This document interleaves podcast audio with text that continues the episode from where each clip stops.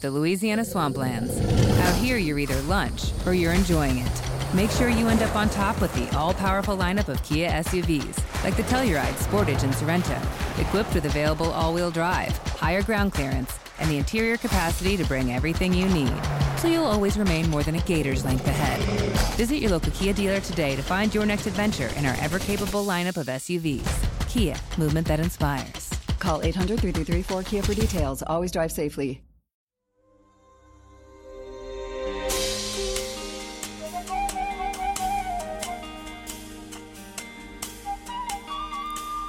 Benvenuti all'episodio numero 17 dello Psiconauta, il podcast di Valerio Rosso sulla psichiatria ed i suoi rapporti con il pensiero scientifico, artistico ed umanistico.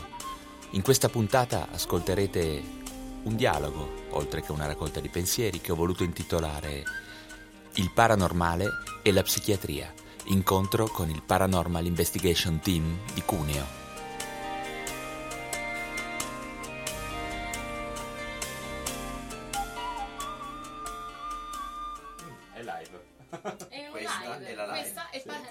Mi è arrivata. È arrivata la notifica? Assolutamente, quindi direi di far partire la sigla. Sì, siamo live. Siamo ufficialmente live.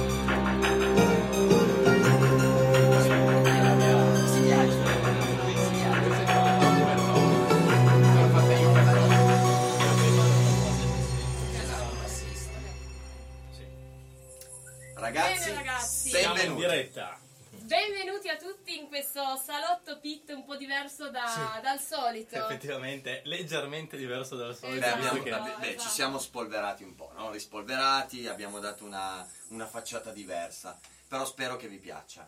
Eh, Perché questo? Sì, lancio l'hashtag di stasera e Ecco, lanciamo subito l'hashtag. hashtag salotto pit, quindi chi vuole parlare, chi vuole dire qualcosa, questa sera Dobbiamo battere gli hashtag signorini, quindi insomma datevi da fare perché... Giusto. Ragazzi, come vedete, allora, beh, innanzitutto cosa dire?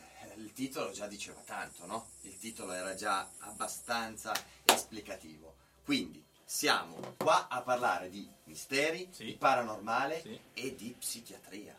Con chi? Esatto. Beh, Ci sono anche io, Valerio Rosso. Dottor Sono uno psichiatra e sono ben contento di essere stato invitato dai... Beh, insomma, ormai sono miei amici. Quindi Ma non- assolutamente. eh, quindi, insomma, dei miei amici a parlare questa sera di eh, qualche cosa che eh, renderà attinenti il paranormale e la psichiatria. La prima cosa che eh, credo vogliamo spiegarvi è a cosa può servire a un gruppo di indagatori del paranormale uno psichiatra. Io credo che la cosa che interessa a questi ragazzi quando vanno in giro a eh, cercare di capire se in un dato luogo, in una certa situazione, si sta sviluppando qualcosa di paranormale è capire se questo è realmente, autenticamente un fenomeno paranormale. Quindi, come si dice, togliere quelli che sono ehm, i falsi positivi. I falsi positivi nel vostro ambiente sono legati alla suggestione, la mitomania, eh, situazioni di persone che possono avere malattie eh, mentali e disturbi psicologici tali da eh, indurre a dei convincimenti che non sono veri. Quindi io credo che voi sarete spesso contattati da persone che vi portano le storie le più bizzarre, no? Assolutamente, cioè noi riceviamo quotidianamente delle richieste di intervento, di analisi, di consiglio su del- delle più svariate eh, tipologie di anomalie che ti possono venire in mente. Quindi è proprio per questo appunto che noi eh, per primi abbiamo deciso di ehm, eh, seguire un po' anche la, la tua strada, insomma, quindi affidarci a una persona come te che sicuramente, come hai detto giustamente te, ci può, dato che non è il nostro campo, la, la mente, la psichiatria, la psicologia, cioè comunque sono campi per noi sarebbero veramente troppo difficili, dei quali non potremo neanche parlarne, non avendo l'esperienza e soprattutto le, le conoscenze eh, adeguate, E per sfatare proprio quelle eh, quei mo- problemi, magari quelle motivazioni che possono indurre le pe- persone a confondere un problema magari legato a, a, mm, come si può Un dire? disagio psicologico. magari. Esatto, invece di eh, appunto un fenomeno paranormale, quindi Infatti- forse, scusami Valerio se interrompo, siamo anche, non forse, anzi sicuramente l'unico gruppo di eh, ricerche sul paranormale che si confronta eh, con anche uno, uno Perché può essere pericolosa la cosa, nel senso che molti dei vostri casi, perlomeno dal mio punto di vista, potrebbero essere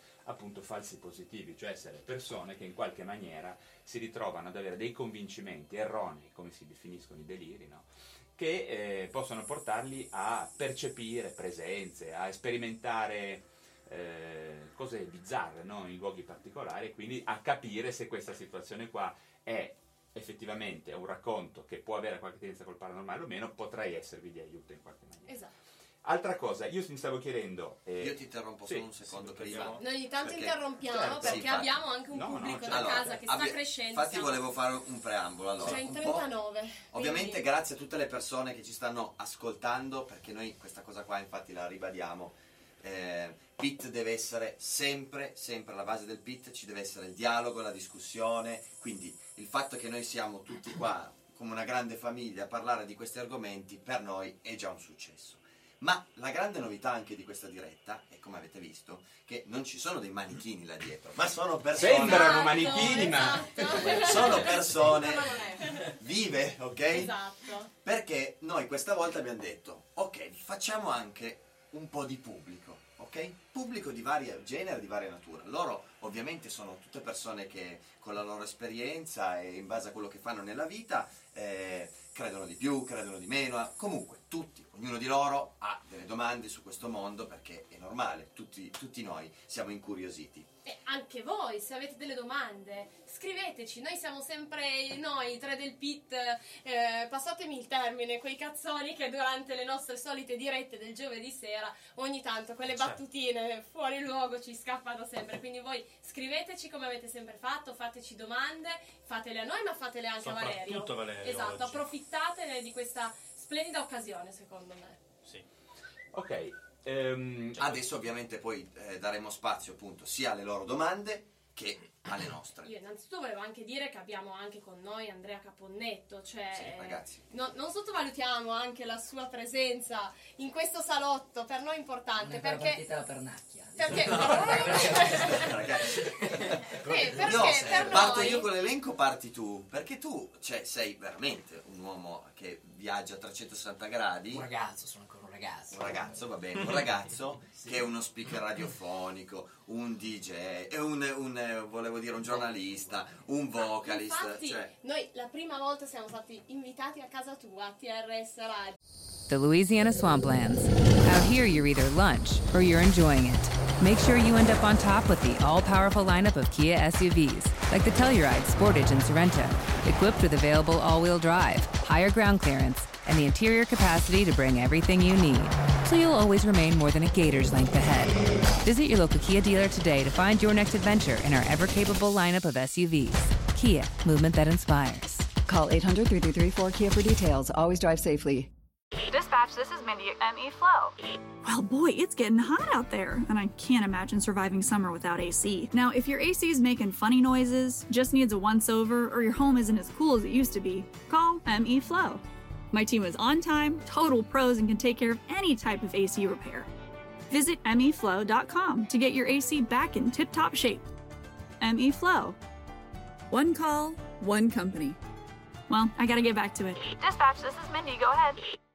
Quindi adesso sei tu che vieni invitato Per dirla da con Pippo e. Baude, io ho scoperto io, è eh, giusto, io ho scoperto io io. non la Esatto. sapevo, lui che va scoperti realmente? Beh sì, ma praticamente, beh, guarda, devo dire, devo dire, Andrea è un esempio raro che nella provincia di Cuneo, soprattutto a Cuneo, in casa nostra, scusa se ti interrompo, volevo salutare Denis Scotti, che doveva essere anche qui con noi e vedo che ci sta scrivendo, quindi ci sta seguendo lo Ciao, stesso. Denis. Ciao Dennis. Ciao Denis, rimettiti presto. E quindi ehm, sì, Andrea è stato il primo diciamo, che si è interessato a quello che facevamo ed è stato il- la prima persona che ci ha, ci ha intervistato, ci ha portato in radio. Da lì poi è, iniziata un... Ragazzi, tra l'altro c'è Fabio Troiano ha appena scritto Grandi. Oh, ciao, ciao, Fabio! Ciao, Fabio! Ciao Fabio! Sei grande. E quindi, cosa dire? Eh, Andrea, ovvio che lo dobbiamo ringraziare perché è stato uno dei primi. E come io sono orgoglioso perché tu sei di qua, di noi. A Cuneo, Tutti qua- vostri poi a Faust. Qua- Cuneo, wow. che Ah, a me, a me prendono sempre in giro per il culo tutti per il mio grande accento. Anche se quindi- vedo che prendi più like di quando fai il compleanno dei tuoi colleghi, quindi secondo me ti prenderanno in giro, ma è come la volpe con l'uva. Dici? Sicuramente. Ah, ok. E quindi vedo che appunto abbiamo già anche VIP che si interessano a- al mondo PIT. Vabbè, Fabio è un grande amico, lui fa parte del progetto PIT ormai, lo, lo ha sposato, diciamo. Eh, però ecco, quindi come diceva Debbie, Andrea Caponnetto, sicuramente lui avrà delle domande specifiche da fare, anche perché io ricordo, per chi non lo sapesse, che se andate su Video Mediaset c'è ancora il nostro primo servizio a mistero e vedrete quella faccia lì. Perché? Perché lui, lui ovviamente eh, quella volta lì, insieme a Marco Berri, è stato intervistato su di un caso che avevamo appunto ehm, avevamo fatto un'inchiesta su questo caso che era un caso molto delicato e tra l'altro potrebbe anche essere eh, argomento per te Valerio nel senso che era un, un argomento molto delicato su Attenzione, dei- Fabio Troiano scrive: Il progetto PIT diventerà qualcosa di importante. Io farei un applauso a questa cosa. Grazie Fabio. Grazie Fabio. Se poi siete superstiziosi toccatevi per sicurezza che non si sa mai. No, grazie Fabio, grazie mille. grazie grazie Incrociamo Fabio tutte le dita, anche quelle dei piedi. Sì, Incrociamo poi molti non conoscono questo progetto PIT, ne sentono sempre parlare, non ne possiamo ancora spiegare di preciso. però che- ne che cos'è, faremo parte però noi, ne, sarà- fa- ne farà parte Fabio. Ah, vai e- Valenotti, dici No, non qualcosa. possiamo, non possiamo. È un grande progetto, un grande Guarda il giornalista, giornalista che giornalista che vuole lo scoop. non, non possiamo ancora spoilerare. Esatto. E quindi è stato il primo servizio che affrontava un tema molto particolare che era mh, legato a dei ragazzi come noi, molto giovani, eh, che purtroppo hanno abbracciato una strada brutta, cioè quella del suicidio, O apparente suicidio. o apparente suicidio. Qua cominciamo già. Eh, E no, mettiamo i puntini sulle i dove ci stanno. Ma è quella cosa di cui mi stavate parlando Sì. prima. Del, no? Poi della, della vicenda del Della professore, vicenda del professore. Bruno Giordano, giusto? No, No, No. professore? Un professore. un professore. Esatto. Stiamo sul genere. Mettiamo un Ah, beh, indeterminato. Comunque Giordano Bruno era uno scrittore, faceva altre cose. Tantissimi anni fa gli hanno dato fuoco. Vero. Va bene, va bene. Giordano Bruno. Però Va posso bene. dirvi ragazzi solo una piccola parentesi su questo, è tornato a trovarmi una persona, un grande, raga- un ragazzo, grande esperto di questi temi, eh, il grande lettore di temi legati all'occulto, eh, un ragazzo in realtà molto riservato e introverso che è partito dall'Albese, è venuto a trovarmi a casa non più di dieci giorni fa, magari ci sta seguendo, mi ha chiesto aggiornamenti su quell'argomento perché ne era molto molto interessato, io qualcosa gli ho dato perché avevo delle indiscrezioni, altre gli ho detto non posso andare oltre perché Certo. francamente non... Però gli ho promesso che vi avrei fatti incontrare perché i vostri due mondi sicuramente inter- potrebbero interagire in futuro. Eh, volentieri, molto volentieri. E quella storia di Saluzzo continua a perpetuarsi un po' nell'aria periodicamente con ritorni di fiamme e di interesse, quindi potrebbe essere un tema da approfondire. Beh, comunque lì noi abbiamo toccato un tema che era un po' delicato. Sembrava aver capito che fosse davvero un po' troppo delicato. Delicato e scomodo. eh. Scomodo, delicato, Sì, in parte descritto bene la situazione. poteva riguardare appunto comunque strani riti, sedute. Io volevo salutare Andrea Bonavia e suo figlio che ci seguono sempre. Ciao, Andrea. Quindi Ciao, salutiamo e grazie di seguirci, grazie. Che c'è scritto oggi Sì, Esatto. sì, sì, sì. Ah, quel Salutiamo, ragazzo sì, che... salutiamo lui Sì. e il figlio. Esatto. Ma allora, io direi di entrare un po' nel vivo no, di questa serata, quindi toccare un pochettino l'argomento no, eh, di cui appunto tratta questo nostro evento. Noi oggi siamo stati con Valerio tutto il giorno, abbiamo parlato di tutto e di più e tra questo abbiamo anche affrontato la questione che forse direi di iniziare proprio da lì, cioè quali sono i punti in comune tra il nostro mondo e il mondo di Valerio, quindi tra la- il paranormale e la psichiatria.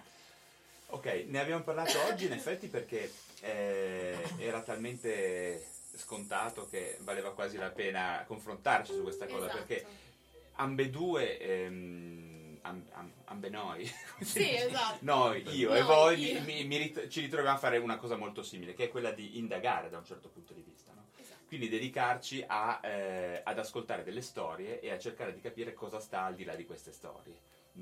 Eh, l'unione fra una persona che indaga e un medico, diciamo, è un, un topos letterario, nel senso partire da Sherlock Holmes e Watson. no? Eh, certo. Un medico di fatto è una persona che eh, da un certo punto di vista fa delle indagini per cercare di capire che cosa accade a una persona e come fare per aiutarla. Quindi l'indagine è una cosa che unisce ehm, me e voi da un certo punto di vista. Un'altra cosa che sicuramente ci unisce è quella di ascoltare storie assolutamente fuori dal normale. Storie che hanno delle- spesso dei connotati bizzarri, incredibili, difficili da, diciamo, da, da- da organizzare e da, e da mettere sotto il microscopio e cercare di capire meglio di cosa si tratta. Eh, d'altra parte, ehm, quello che credo mi sembra di capire, poi conoscendovi, che, che ci sta anche accomunando, è il fatto che sia io che voi cercate di fare le cose in un'ottica eh, di logica, di razionalità. Bravo. ok? Questa cosa, diciamo, il fatto che voi vi dedicate al mondo del metafisico, ok? perché paranormale vuol dire quello, del metafisico, dello Certo. spirituale, qualcosa che va al di là della realtà, non mi sembra vi abbia mai lasciato eh, lasciare a casa eh, la vostra logica, il vostro raziocinio. Questo non No. vuol dire essere rigidi, ovviamente, No. come, come non accade a me. Mm, Voi prima ave- mi avete chiesto, loro mi hanno chiesto, eh, ma tu credi nei, nei fantasmi, credi nel paranormale? Io mh, non so dare questa risposta, in realtà so di sicuro che vorrei tantissimo immaginarmi che ci sia qualche cosa dopo la morte, no? credo che ogni essere umano, perché forse è la cosa più terrorizzante, no? più dei fantasmi, più dei mostri, è l'idea che dopo la morte ci sia il nulla. Eh, E certo. Questa è la cosa che credo possa spaventare più gli esseri umani. Questo già mi fa capire comunque che mm, non sei una persona comunque scettica. Cioè se già rispondi non so dare una risposta è perché comunque non è un sì e non è un no. È come quando mi chiedono se credo in Dio, io non so dare una risposta, è una, una cosa che forse non mi hanno, è, un- è una, è una fortuna che non ho mai avuto completamente, perché è davvero una fortuna avere una forte fede, no? Allo stesso modo io non posso dire di non essere eh, una persona spirituale da un certo punto di vista, allo stesso modo in ogni situazione, anche la più strana, mi lascio sempre una porta aperta, piacere immaginare che ci possa essere qualche cosa al di là della fine. Ma per noi questa risposta che hai dato tu è molto importante perché? E perché abbiamo voluto fare questo incontro? Perché abbiamo anche notato in questi anni che facciamo questo, questo mestiere e che molto spesso la gente pensa che ci siano proprio due fazioni, no? Ben distinte, come i Guelfi e i Ghibellini, chi crede e chi non crede, ok?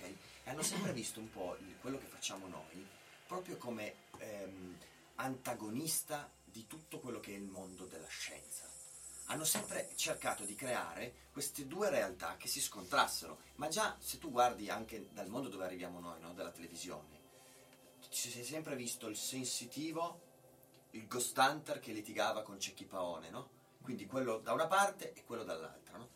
E noi invece in realtà, proprio perché vogliamo dare un'immagine e un'idea di, ehm, di ricerca sul paranormale completamente diversa da quello che è stato fino adesso, abbiamo voluto questo incontro. Perché? Per, per far capire alla gente che in realtà il tuo mondo e il nostro alla fine hanno tantissimi punti in comune. Noi lo diciamo sempre, abbiamo- l'abbiamo scritto negli articoli, noi non crediamo ai fantasmi, fino a prova contraria. Non partiamo dando per scontato che ci siano, non sappiamo che cosa sono. Quante volte ci siamo interrogati se comunque quando alla fine riscontriamo un'anomalia, quell'anomalia sia dovuta a un'energia residuale, a un defunto, a un universo parallelo, a un alieno. Però era per noi molto importante far proprio passare questo messaggio, cioè del fatto che non è assolutamente vero che chi fa ricerca come noi è il credulone, quello che noi abbiamo sempre considerato il, il bacino d'utenza di Vanna Marchi, no? Cioè, molto spesso pensano che Sì, il Ghost Hunter questo. che il Ghost no? Hunter è quello Sì. che fa i tarocchi, quello che, si, che entra nel castello ed è sicuro, che c'è il defunto, che c'è... Ma noi siamo i primi a sempre andare con un approccio molto scientifico ed è per questo che noi non usiamo e abbiamo eh, completamente tolto dal nostro tipo di ricerca i sensitivi, ma senza Sì, nessun attacco Poi ce lo personale. spesso, ma Ce lo chiedono, Sì. ma per questo motivo, perché noi non vogliamo basare le nostre ricerche sulla sensazione di qualcuno. Perché se no facciamo della filosofia, Sì. ma è ancora un'altra cosa. Cioè, mm, Io credo che se voi volete eh, usare un metodo che si possa chiamare in qualche maniera scientifico, dovete esporvi alla possibilità di essere ehm, criticati. ok? Cioè, dovete esporvi alla possibilità che qualche persona vi metta dei dubbi e voi diate delle Certo. risposte e sediate no, i dubbi di una persona. E questo è il metodo scientifico, no? E non è una persona che porta un risultato, una persona che porta un risultato lo mette in discussione. ok? D'altra parte, eh, a me perché interessa stare con voi? Perché devo dire che solo oggi pomeriggio mi avete raccontato tante di quelle storie che eh, io trovo interessantissime, perché chi fa il mio mestiere è una persona curiosa, ok? certo, come noi. Come noi. No? Quindi già Un un, altro punto, un altro punto in punto comune. Esatto. Voi non io sono di quelle persone, quando sono sull'autobus mi metto ad ascoltare cosa dice la persona vicino a me, mi interessa, sono curioso. Sono un- uno che ficca il naso, no? perché se uno fa lo psichiatra ha questa caratteristica. Deve essere incuriosito dagli altri esseri umani. Certo. ok? E voi effettivamente devo dire che avete avuto un, ehm, avete una storia di, di- di conoscenza, di situazioni che a, a me oltretutto manca, nel senso che io vedo persone che, eh, che portano storie bizzarre ma sono sempre connesse a situazioni di sofferenza, eccetera. no? Mentre invece voi vi ritrovate ad avere davvero delle bellissime storie da vagliare, eh, da Certo. rivedere e a cercare di capire se in fondo c'è qualcosa che può essere vero. Certo, no? ma anche per, per dare credibilità a questa cosa, perché alla base, no? Eh, già que- quello che facciamo noi è sempre molto eh, vicino a- all'essere frainteso, Sì, all'essere un po' schernito, no? E se tu non fai le cose con un certo criterio, poi diventa complicato eh, essere convincenti verso le persone. E- ed è per questo che noi abbiamo fatto e noi abbiamo cominciato questo tipo di, di approccio. Per questo motivo qua. Perché Aspetta che... Solo un secondo che mettiamo solo in Un carica secondo, eh. questo computer così almeno non... perché altrimenti non riusciamo a leggere i commenti. Tra Perfetto. l'altro, per riempire un Ecco, attimo lo se ci spazio, sono dei commenti. ci sono dei commenti, Allora, beh, c'è un sacco di saluti. certo. C'è qualcuno che saluta anche Jimmy. Eh, chi è? Aspetta, eh, me lo sono perso, vai su. Dove l'hai messo? Ah, lo so. Nicolas Bellingheri, Ok, grande, ecco. Grande amico. motociclista, Ah, amico motociclista. Abbiamo gli spettatori degli spettatori. Salutano anche Esatto, Valerio. Qua abbiamo Ciao motociclisti. Ciao, ciao ciao. Valerio. Salutano Livio. Assolutamente, salutano tutti quanti, quindi Ciao Pete dal team di Checco, Limone. Ok, poi... beh, c'è un sa- un sacco ora di saluti. esatto, ci sono i saluti. Quindi ragazzi, avete delle domande? Non, non dovete Cominciate a farle. Esatto, iniziate a fare domande. Tra l'altro qua dove vediamo i messaggi che arrivano? Perché Qua, io qua. continuo. Ciao Ah, Stefania. C'è anche Stefania, Ciao, salutiamo Stefi. Stefi. Da Milano, ci salutano da Milano. Ehm, Ah, ok, questo come mai lì? Ah, ok. l'ho boh. messo io. Oh, ok, non capivo. Sì, sì. perfetto. Ok, ok, perfetto. Quindi ritornando su questa materia, ehm, ovviamente adesso poi tu, ognuno di noi vorrà poi... Eh, volevo rispondere solo a Fabrizio, scusa Paolo, che forse ci scopre solo da poco, perché sì, assolutamente, noi realizziamo un sacco di filmati, Sì. un sacco di eh, video, li puoi trovare non solo qua su, su Facebook, ma soprattutto sulla nostra pagina YouTube, sempre Pit Cacciatore di Fantasmi, quindi lì puoi trovare tutti i nostri filmati, indagini, trailer, dirette, insomma, lì puoi trovare, puoi sbizzarrirti a guardare un po' di Perfetto. Pietro, materiale. Pietro invece dice ma di che cosa state parlando? Perché c'è gente che sta entrando, Sta solo entrando adesso. solo adesso, quindi eh, stiamo eh, avendo un incontro molto importante perché noi siamo un gruppo di ricerca che fa ricerca nel, nel mondo del paranormale e stasera parliamo di due argomenti importanti che sono appunto il mondo del paranormale e la psichiatria.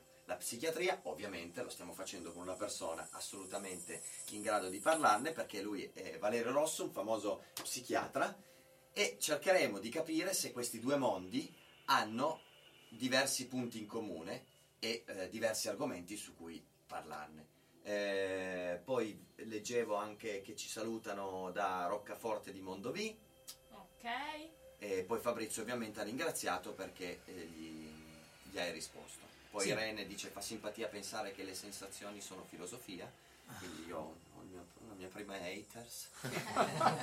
no, non, non mi hanno, non mi resistere, hanno lasciato resistere. finire il concetto, no? Intendevo dire che non possiamo solo se il ghost hunting lo facciamo solo attraverso i sensitivi, quindi faccio, baso tutta la mia ricerca sulla sensazione di una persona, non sto portando dati, non sto facendo qualcosa di concreto, sto in un qualche modo filosofando, quindi Basandomi su delle sensazioni. dando delle, sì. delle sensazioni, provando a dare delle teorie su delle sensazioni. Noi invece per dimostrare che esiste qualcosa è ovvio che abbiamo bisogno dei numeri, abbiamo bisogno dei dati. Soprattutto perché comunque, eh, come ben tutti sapete, il nostro settore è un settore molto purtroppo eh, screditato, Sì. eh, di cui se ne ha paura a parlare, di cui non se ne vuole parlare, alcuni addirittura non si deve parlare.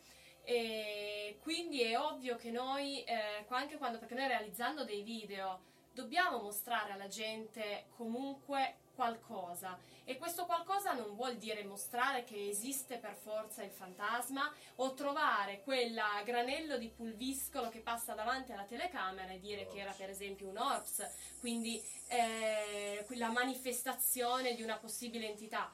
Noi vogliamo dimostrare queste cose attraverso dei dati perché fino a prova contraria i dati non mentono. The Louisiana Swamplands. Out here, you're either lunch or you're enjoying it. Make sure you end up on top with the all powerful lineup of Kia SUVs, like the Telluride, Sportage, and Sorrento, equipped with available all wheel drive, higher ground clearance, and the interior capacity to bring everything you need. So you'll always remain more than a gator's length ahead. Visit your local Kia dealer today to find your next adventure in our ever capable lineup of SUVs. Kia, movement that inspires. Call 800 333 4KIA for details. Always drive safely. At Bridgewater College, we believe that the greatest possibilities in life are realized in what we build together. So we've designed the Bridgewater Experience as a network of connections to big ideas, great mentors, inspiring classmates, and professional experiences. Your team will learn and grow in ways you never thought possible. Schedule a tour or find an upcoming campus event at bridgewater.edu/connect. So together, we can begin to build connections for life. Again, that's bridgewater.edu/connect. sono opinabili. Quindi capite bene che se io prendo, mi porto un sensitivo o un medium che mi dice che in questo momento sta vedendo un'entità che assolutamente, partendo dal presupposto della buona fede di questa persona, io purtroppo non riesco da ricercatore dimostrare a voi che questa persona sta effettivamente vedendo un'entità. Quindi è difficile, dovreste tutti credere alla parola, alla parola di una persona che ovviamente non conoscete. Quindi è per questa ragione che noi ci affidiamo a strumentazioni che seppur non siano strumentazioni scientificamente testate per fare quello che noi facciamo, sono comunque altamente professionali, quindi permettono di rilevare delle anomalie, che può essere uno sbalzo di temperatura piuttosto che una variazione all'interno dei campi elettromagnetici. Insomma, questo è il non basarsi sulle sensazioni. Ci salutano anche, Anche dal perché- Brasile, intanto, e poi eh, Anche ti perché- interrompo perché ne qualche stanno arrivando persona- oltre 400 e quindi bisogna Ok. per forza... Qualche persona chiedeva di andare avanti su quali sono i punti di contatto fra, Esatto. I nostri fra psichiatria e... Ok. Beh, a me sembrava interessante dirvi una cosa. Sì. Stavo ragionando adesso che mh, probabilmente voi vi basate all'inizio, perlomeno all'inizio delle vostre indagini, anche su leggende popolari, eh, su dicerie che alcuni luoghi Certo. possono essere no, popolati Sì, da sì. mostri, Esatto. fantasmi, streghe, eccetera. Ehm, ci sono delle teorie antropologiche molto interessanti che dicono su come queste leggende si possono essere sviluppate. Voi sapete che eh, 200, 300, 400, 500 anni fa eh, la psichiatria non esisteva. Di conseguenza, se una persona o un gruppo di persone avevano dei problemi mentali e iniziavano a sviluppare dei comportamenti incompatibili con la vita insieme ad altre persone, non c'erano molte strade. Queste persone qua tendenzialmente venivano allontanate. Ok, venivano allontanate dalla, dalla popolazione, chiamiamo normale. ok? Non c'erano i farmaci, non c'era una cultura diciamo, che potesse identificare della malattia al di- diciamo, che vedesse la malattia al di là no, della- dell'anomalia di comportamento e quindi cosa succedeva? Queste persone qua allontanate dal, dalla- dal villaggio, insomma, si riorganizzavano, eh, erano proprio in grado di riorganizzarsi, ad esempio nei boschi o in, situazio- o in luoghi eh, meno inaccessibili, comunque lontani dalle Lontani altre persone. sì. Questa cosa qua ha dato origine alle leggende, cioè i primi mostri sono proprio questi gruppi, i gruppi di mostri, le streghe, i fantasmi, sono queste persone che si sono eh, ritrovate a organizzarsi in alcuni luoghi che erano lontani dalle altre persone, gli uomini del bosco, queste persone. Quindi queste leggende sono molto connesse a questi problemi qua, anche perché la malattia psichiatrica è una malattia, per chi la conosce bene, è una malattia che ti trasforma anche nel corpo, no? inizi a occuparti meno di te, sei meno efficiente nel fare le cose, quindi queste persone ovviamente non aiutate, non curate, diventavano proprio diverse, no?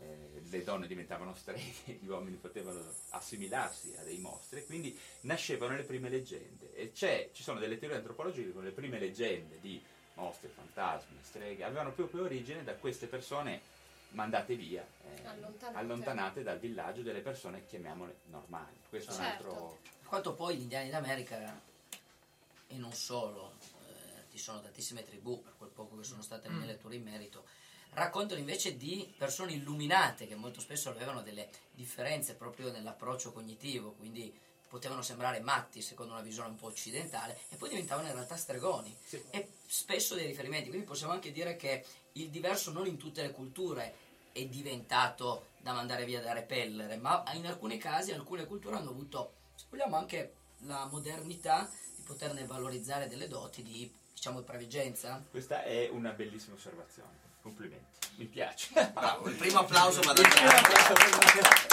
È proprio così. Il punto è connesso a varie cose. Allora, eh, intanto è sicuramente una questione di punto di vista del gruppo di appartenenza. C'è anche un'altra cosa legata. Jimmy, posso chiederti un favore? C'è un Sì, cane sì, che- mia- gratta. Credo che sia la mia fidanzata.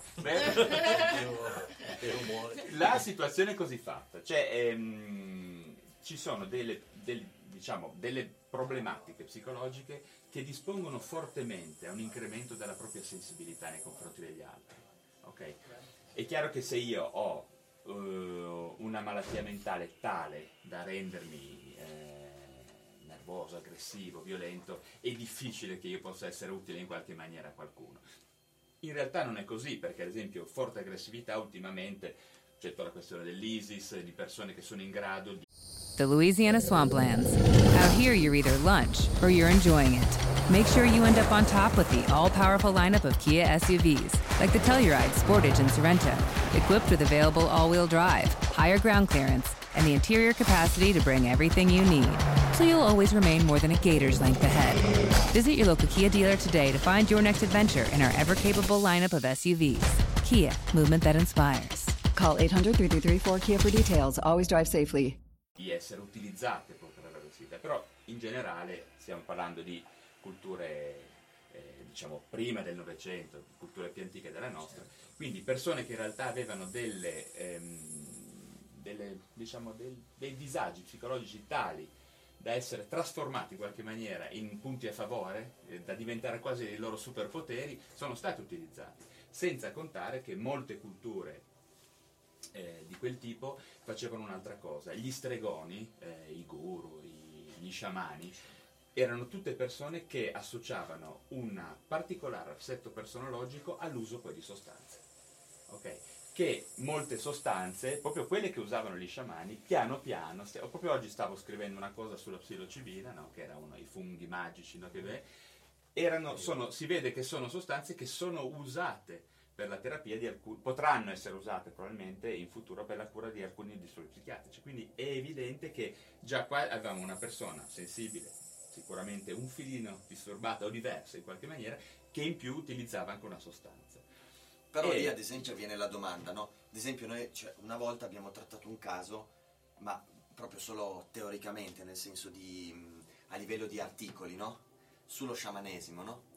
E eh, Avete c'era una review di bibliografia Sì, sul- Esatto. E eh, c'erano dei punti interrogativi, per esempio sulla somministrazione dell'ayahuasca, Mhm. nel senso che lì ti facevano un, un chiaro esempio no, di come poter... Cioè tu adesso ad esempio stavi dando una spiegazione molto scientifica no, Mhm. della cosa, Però chi vuole un po' cercare no, di trovare qualcosa di strano, ti diceva, com'è possibile che se io do l'ayahuasca a una persona a New York, poi do l'ayahuasca a una persona in Cina, poi Certo, do, la- perché ho scritto sulla ayahuasca. do l'ayahuasca a una che abita a Oslo, contemporaneamente, loro ovviamente non si conoscono, gli chiedo che cosa hanno fatto durante il loro viaggio astrale, diciamo, e tutti e tre mi rispondono la stessa cosa. Tutti e tre vanno a finire in un punto preciso. Allora, ovviamente chi è un po' come dalla nostra parte comincia a dirti è solo il nostro cervello oppure quella sostanza ti apre determinate, diciamo, porte della percezione che ti permettono di andare magari in altre dimensioni e vedere altri mondi? Quindi non è solo una parte del cervello, diciamo, che è rimasta inattiva e che quindi quando si apre a te ti sembra di andare a fare viaggi in altri mondi, ma in realtà è solo una sensazione? Oppure secondo te potrebbe essere veramente che questa sostanza ti permetta di andare magari in un universo parallelo e quindi vedere altre cose? Allora, eh, io posso darvi delle risposte attinenti al mio campo.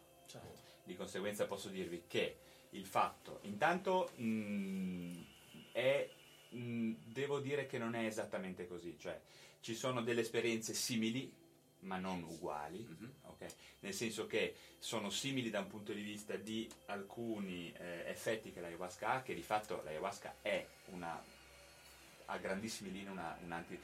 Stavo guardando sul mio blog perché ehm, ho scritto proprio questa cosa, visto il boom dell'utilizzo di questa sostanza. l'altro ricordiamo anche il tuo blog, così, Ah sì, valeriorosso.com. Andate, almeno si- andate e cercate. certo. Ma ehm, il punto cos'è? Che intanto lasciatemi dire una cosa, l'ayahuasca è una sostanza che non è scevra da pericoli, ok? Quindi quando sento persone parlarne eh, in termini molto banali, molto semplici, come se andassero a farsi degli spinelli all'estero, non è così. L'ayahuasca è assimilabile a alcune sostanze antidepressive, peraltro pericolose, non delle meno, diciamo, delle meno pericolose. Quindi eh, io sconsiglio fortemente l'utilizzo di- di qualunque droga, a maggior ragione dell'ayahuasca, perché sta diventando di moda. Ci sono addirittura persone che organizzano viaggi in, in Centro America per sperimentare questa cosa. Eh, è pericolosa non solo da un punto di vista fisico, perché l'intossicazione ha eh, dei rischi eh, per l'apparato cardiovascolare, renale, ma ha anche dei problemi di, di tipo, ehm, diciamo, squisitamente psichiatrico. C'è la possibilità, cioè, di avere degli scompensi in alcune persone utilizzando questo farmaco, perché è un farmaco è sostanzialmente un antidepressivo, assimilabile a quelli che sono degli antidepressivi un po' più vecchi di quelli che ultimamente usiamo, che si chiamano i MAO, e che ehm, di conseguenza può eh, avere un effetto sul tono dell'umore in qualche maniera.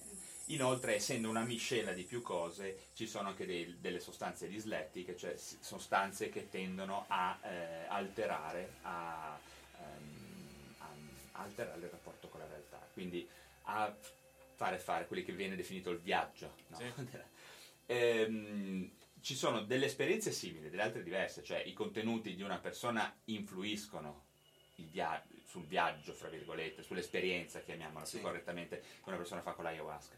Quindi eh, mh, sicuramente eh, l'aspettativa e quindi l'aspetto suggestivo, che è un elemento che vale la pena poi discutere anche per altre cose vostre, è importante. ok? Se io mi aspetto di andare in un certo luogo, di fare un certo tipo di esperienza, è probabile che io mi inizio a indirizzare in quella dire- in quel- in quel- il mio vettore no, va in quella direzione.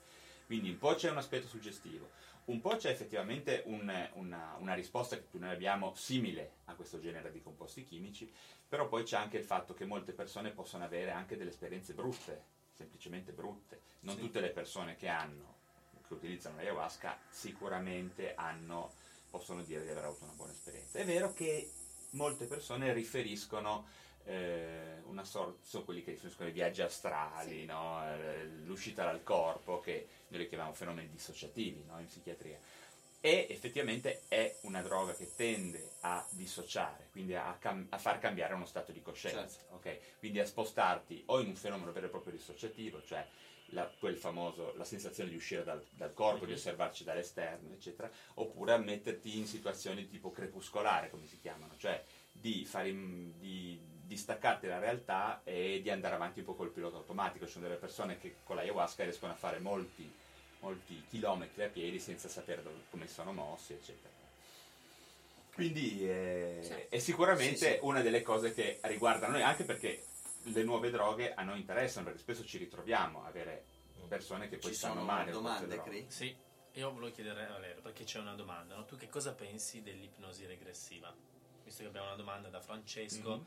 che ci chiede se ci sono stati, aspetta che continua a arrivare, eh, studi sui casi di riscontro con fenomeni paranormali tramite l'uso eh, dell'ipnosi regressiva. Quindi quello è un prima- argomento figo. Sì, che noi molte volte viene... Molte volte ci chiedono se attraverso l'ipnosi regressiva si possa capire, se, soprattutto legato anche agli alieni, eh. Mm. Eh, cioè proprio che altro... ehm, Abduction oppure vite precedenti. Sentivo, ho visto la cosa. eh, Mm. Mi fa impazzire ragazzi, sono tutte cose che per me sono nuove, quindi però provo a darvi delle risposte che possono esservi utili, spero che possano essere utili. Allora, l'ipnosi regressiva di per sé, allora, è una cosa molto diversa da quella che le altre che la gente comunemente immagina. ok? Intanto l'ipnosi di per sé è qualcosa di diverso, no? Il prototipo, eh, il paradigma cinematografico o cartunistico anche dell'ipnosi è quella della persona, col, eh, Sì. la persona The Louisiana Swamplands. Out here, you're either lunch or you're enjoying it. Make sure you end up on top with the all powerful lineup of Kia SUVs, like the Telluride, Sportage, and Sorento, equipped with available all wheel drive, higher ground clearance, and the interior capacity to bring everything you need. So you'll always remain more than a gator's length ahead. Visit your local Kia dealer today to find your next adventure in our ever capable lineup of SUVs. Kia, movement that inspires. Call 800 333 4KIA for details. Always drive safely. che Esatto. perde coscienza, inizia a parlare in maniera automatica, no? E corris- eh, una specie di Lucas Casella, no? Esatto. Posso, spez- posso solo interrompere facendo perché qualcuno ha scritto cosa ci fa Jorge Lorenzo in fondo alla stanza? Grande! Chi l'ha scritto? Eh, Fabian Sartori. No, grandissimo, grandissimo. Io la prima volta che l'ho visto eravamo, ti ricordi, eravamo a sospello e ho detto no, che lo è. Mi hai chiesto l'autografo. Gli ho chiesto l'autografo. Ma non fate- Poi dopo, dopo, dopo, Perché dopo, dopo almeno potevamo dire che era lui. Lui in persona. Esatto. Poi c'è una domanda invece. Ma ancora adesso per me lui, eh? Il lungo si vede nel video. Si vede? Ok. Motociclismo, Eh, sì. psichiatria e paranormale. Questa meritava, quindi Giusto, scusa, giusto. parentesi Sì. anche per spezzare un Non è male, attimino. non è male. E quindi Eh. sì, l'ipnosi regressiva. Noi tra Dicevamo, ehm, quindi eh, l'ipnosi regressiva è qualcosa che è molto diversa da quello che le persone si immaginano. Cioè nel senso è meno, eh, chiamiamola, eh, cinematografica, iperbolica di quello che accade. ok? Ehm, l'ipnosi regressiva fa comunque parte di, eh, diciamo, delle- delle- degli approcci psicodinamici della psichiatria psicodinamica, cioè della psico- cosiddetta psichiatria del profondo, ok? Psicoterapia del profondo. Quindi l'idea cos'è? Quella di iniziare a indagare in parti di te che non sono conoscibili, ok? quello che si chiama preconscio, perché l'inconscio non si può conoscere, ok? l'inconscio non ci arriviamo, però ci- c'è una zona a Quindi metà. l'inconscio è paranormale. L'inconscio è qualcosa di inconoscibile, lo dice la parola stessa. Quello che c'è dentro lo si sa, non, lo si sa poco. È sicuramente il serbatoio di una grossa energia, Certo. ok? Però noi riusciamo ad arrivare allo stato più superficiale, non riusciamo a quello che si chiama preconscio, no? fra l'io e l'inconscio. In, quella, in quell'interfaccia qualcosa c'è. Certo. Con l'ipnosi le, le persone riescono a avere uno- un approccio, eh, ora lasciami dire proprio le parole in maniera molto liber- più rilassato, riescono a abbandonare alcuni meccanismi di difesa, diremo noi, no? potrei dire che sono più rilassate dal punto di vista molto, molto- però in realtà il succo è che prendono dei meccanismi di difesa che gli impediscono di accedere a dei contenuti che in qualche maniera possono essere perturbanti per loro. Quindi l'ipnosi a quello serve, andare indietro e iniziare a ricevere. L'idea che con l'ipnosi si riesca a entrare, eccetera, è un'esten- andare o addirittura vite precedenti, eccetera, è indubbiamente un'estensione che non appartiene alla psichiatria, chiamiamola Ok, ufficiale. Però tu che idea ti fai se ti faccio vedere un filmato di una che sotto ipnosi regressiva, una signora di 50 anni di Cuneo che ha sempre vissuto a Cuneo, comincia a parlare in tedesco e dice di essere un ufficiale delle Gestapo. Beh, eh, Cioè, allora- come te lo spieghi? Che questa, cioè, secondo te c'è sempre comunque un qualcosa per cui questa il tedesco lo sa? Oppure anche tu non ti sai dare una spiegazione? Dovrei vederla. Dovrei Ok. vedere la situazione. Perfetto. Certo. Ogni volta, ogni volta che si ha a che fare con queste cose qua, è un consiglio che do anche a voi. Non fidatevi mai, mai di quello che la gente dice. Ci sono degli studi precisissimi, ad esempio sui testimoni, delle grandi, non so, di una strage, dei, dei grandi eventi drammatici. Su 100 persone voi avrete 100 pareri diversi, sempre. 100 pareri diversi, alcuni addirittura ortogonali l'uno con l'altro. Quindi non fidatevi mai di cosa dice la gente, ma fate come San Tommaso. Fate, andate lì e vedete. Se tu mi dici una persona, io sono benissimo, io ho già avuto a che fare con persone di questo genere, cioè noi abbiamo situazioni in cui ci ritroviamo a avere ehm, persone, ad esempio, con delle possessioni demoniache, non certo, potremmo definire. Dai, era un argomento che poi volevamo appunto non posso, non posso chiamarle così quando sono al lavoro, ma Sì, tecnicamente si potrebbero definire così. Persone che eh, arriva il papà o la mamma e dice guardate io ho mio figlio che parla le lingue, dice cose strane, balla sul letto, fa, eh, insomma cose che sembrano Da una sorta di... no? Sì, da possessione classica, no? Posto per inciso che ci sia una possessione classica. Io, se dovessi immaginare una modalità in cui il maligno no, fa, si possessa di una persona, io utilizzerei qualcosa di più subdolo, qualcosa di più eh, raffinato addirittura. No? Quella lì, ho- le ho sempre viste cose un po' troppo manierate per immaginarmi un'entità completamente eh, negativa e, com- e molto intelligente, presumo, no? una sorta di antidio. Però d'altra parte quello è. E quando si vedono quelle cose lì, ad esempio, i punti di vista dei familiari che sono in un contesto di grossa, eh, grossa- Stress, sì, di sì. grosso stress, di preoccupazione per una sono analoghi a quelle persone che hanno, io penso, possono avere nel vostro caso delle esperienze all'interno del loro luogo di abitazione, magari con un figlio o con un vicino di casa o con suoni, manifestazioni in qualche maniera metafisiche. Sicuramente il loro punto di vista è molto influenzato dal- dalla situazione in cui si trovano a vivere, quindi come si dice diventano suggestionabili. e infatti era proprio questo che invece a me se- ci sono domande tra l'altro Sì, un oppure- attimo, ok sì, allora io vado avanti e volevo chiedere dato prima tu parlavi no? E mi hai fatto venire in mente due cose che a noi chiedono spesso e noi ovviamente forniamo sempre la nostra eh, il nostro punto di vista che tra l'altro ripetiamo poi ovviamente e sono sulla suggestione durante una nostra indagine e altri sui, eh, sulle cosiddette paralisi del sonno. Cioè questo estraniarsi dal corpo, no? mi è venuto in mente eh, proprio questa cosa della paralisi del sonno che è una cosa tra l'altro eh, che è vi chiedono vi- questa ci chie- cosa? sì, condividono questa loro eh, esperienza perché c'è un sacco di persone Sì, è che hanno avuto È queste... frequente, è frequente. Esatto. Allora, suggestioni, forse inizio da Sì, ini- oh, La sì. suggestione è un fenomeno che è diffusissimo, sempre, sia in condizioni, chiamiamolo, di basso stress che di alto stress. Eh, vi faccio un esempio di eh, situazioni eh, di suggestione che le persone possono, noi possiamo avere già sperimentato. Mm. Uno si chiama ad esempio coscienzialità. Vi faccio un esempio. Io sono nella mia casa, eh, sto leggendo un libro e ho la sensazione netta che dietro di me qualcuno mi stia osservando. Questo è una cosa eh, molto diffusa, è un fenomeno molto diffuso, cioè la sensazione che qualche cosa sia, eh, sia presente dietro di me e in realtà non c'è nessuno, è un, a parte di me sa che non c'è nessuno, no? però questa sorta di sdoppiamento percettivo. ok?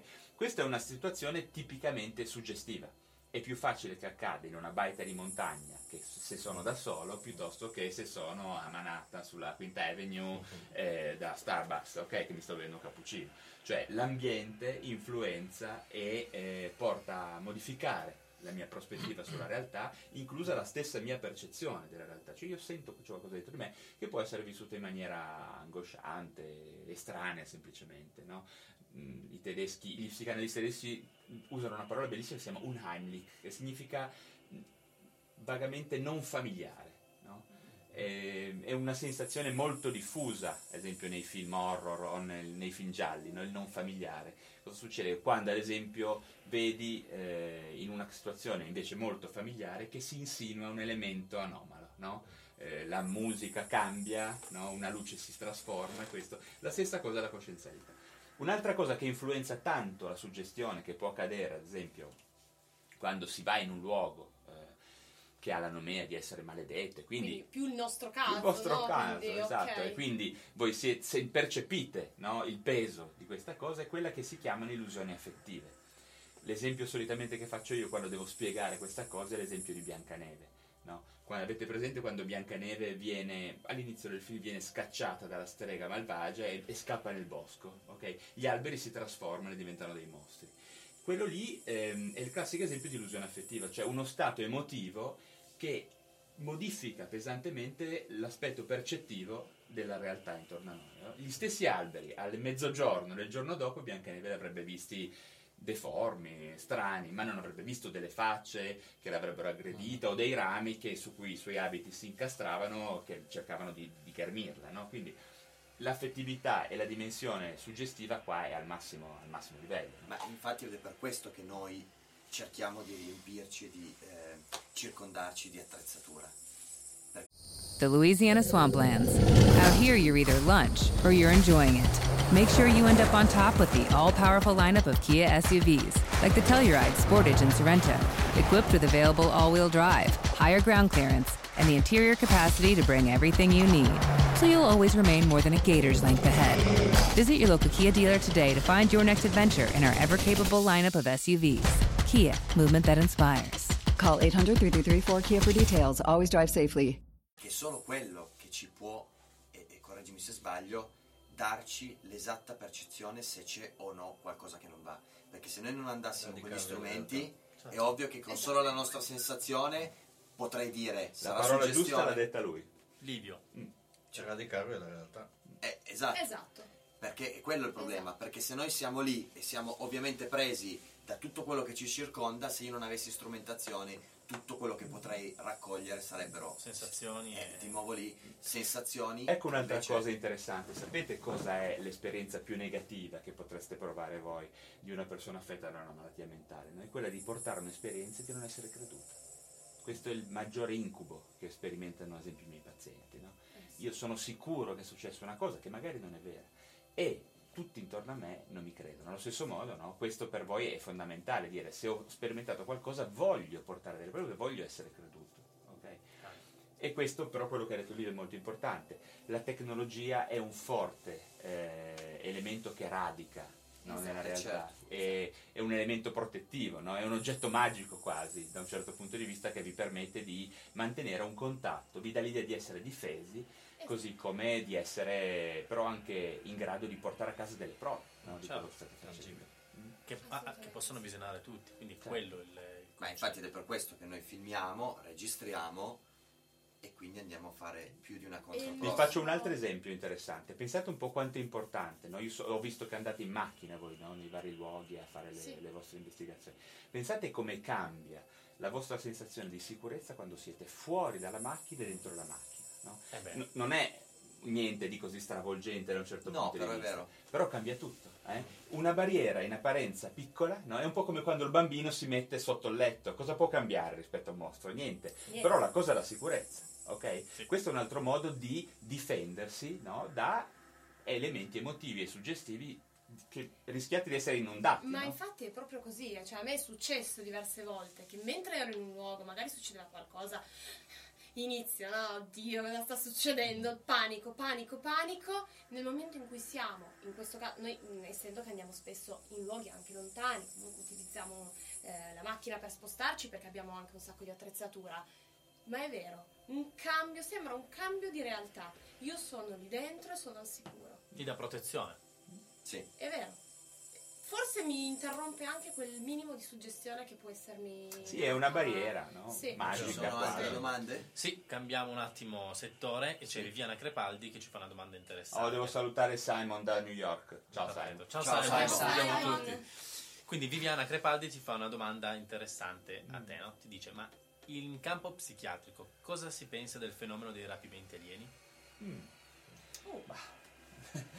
La risposta, allora, da un certo punto Abbiamo di la vista... colonna sonora di X-Files. Esatto. No, non ce l'ho. non ce l'ho. Ehm, io posso dirvi una cosa, allora questa mi interessa questa cosa perché vi faccio una confidenza. Io quando sono in un bosco, io sono una persona E poi molto scusa, razionale. rompo, dopo abbiamo una Sì. provocazione, giusto? Vabbè.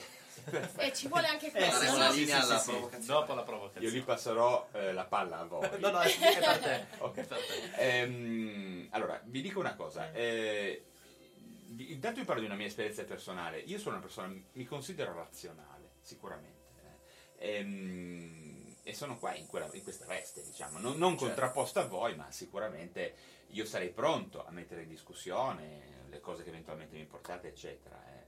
D'altra parte, mh, io quando sono in un bosco, non so perché, non so per quale ragione, mi ritrovo non a avere paura, non so, di un cinghiale o, o dei cattivi, ma degli alieni. Io non so perché mi sia successo della mia infanzia.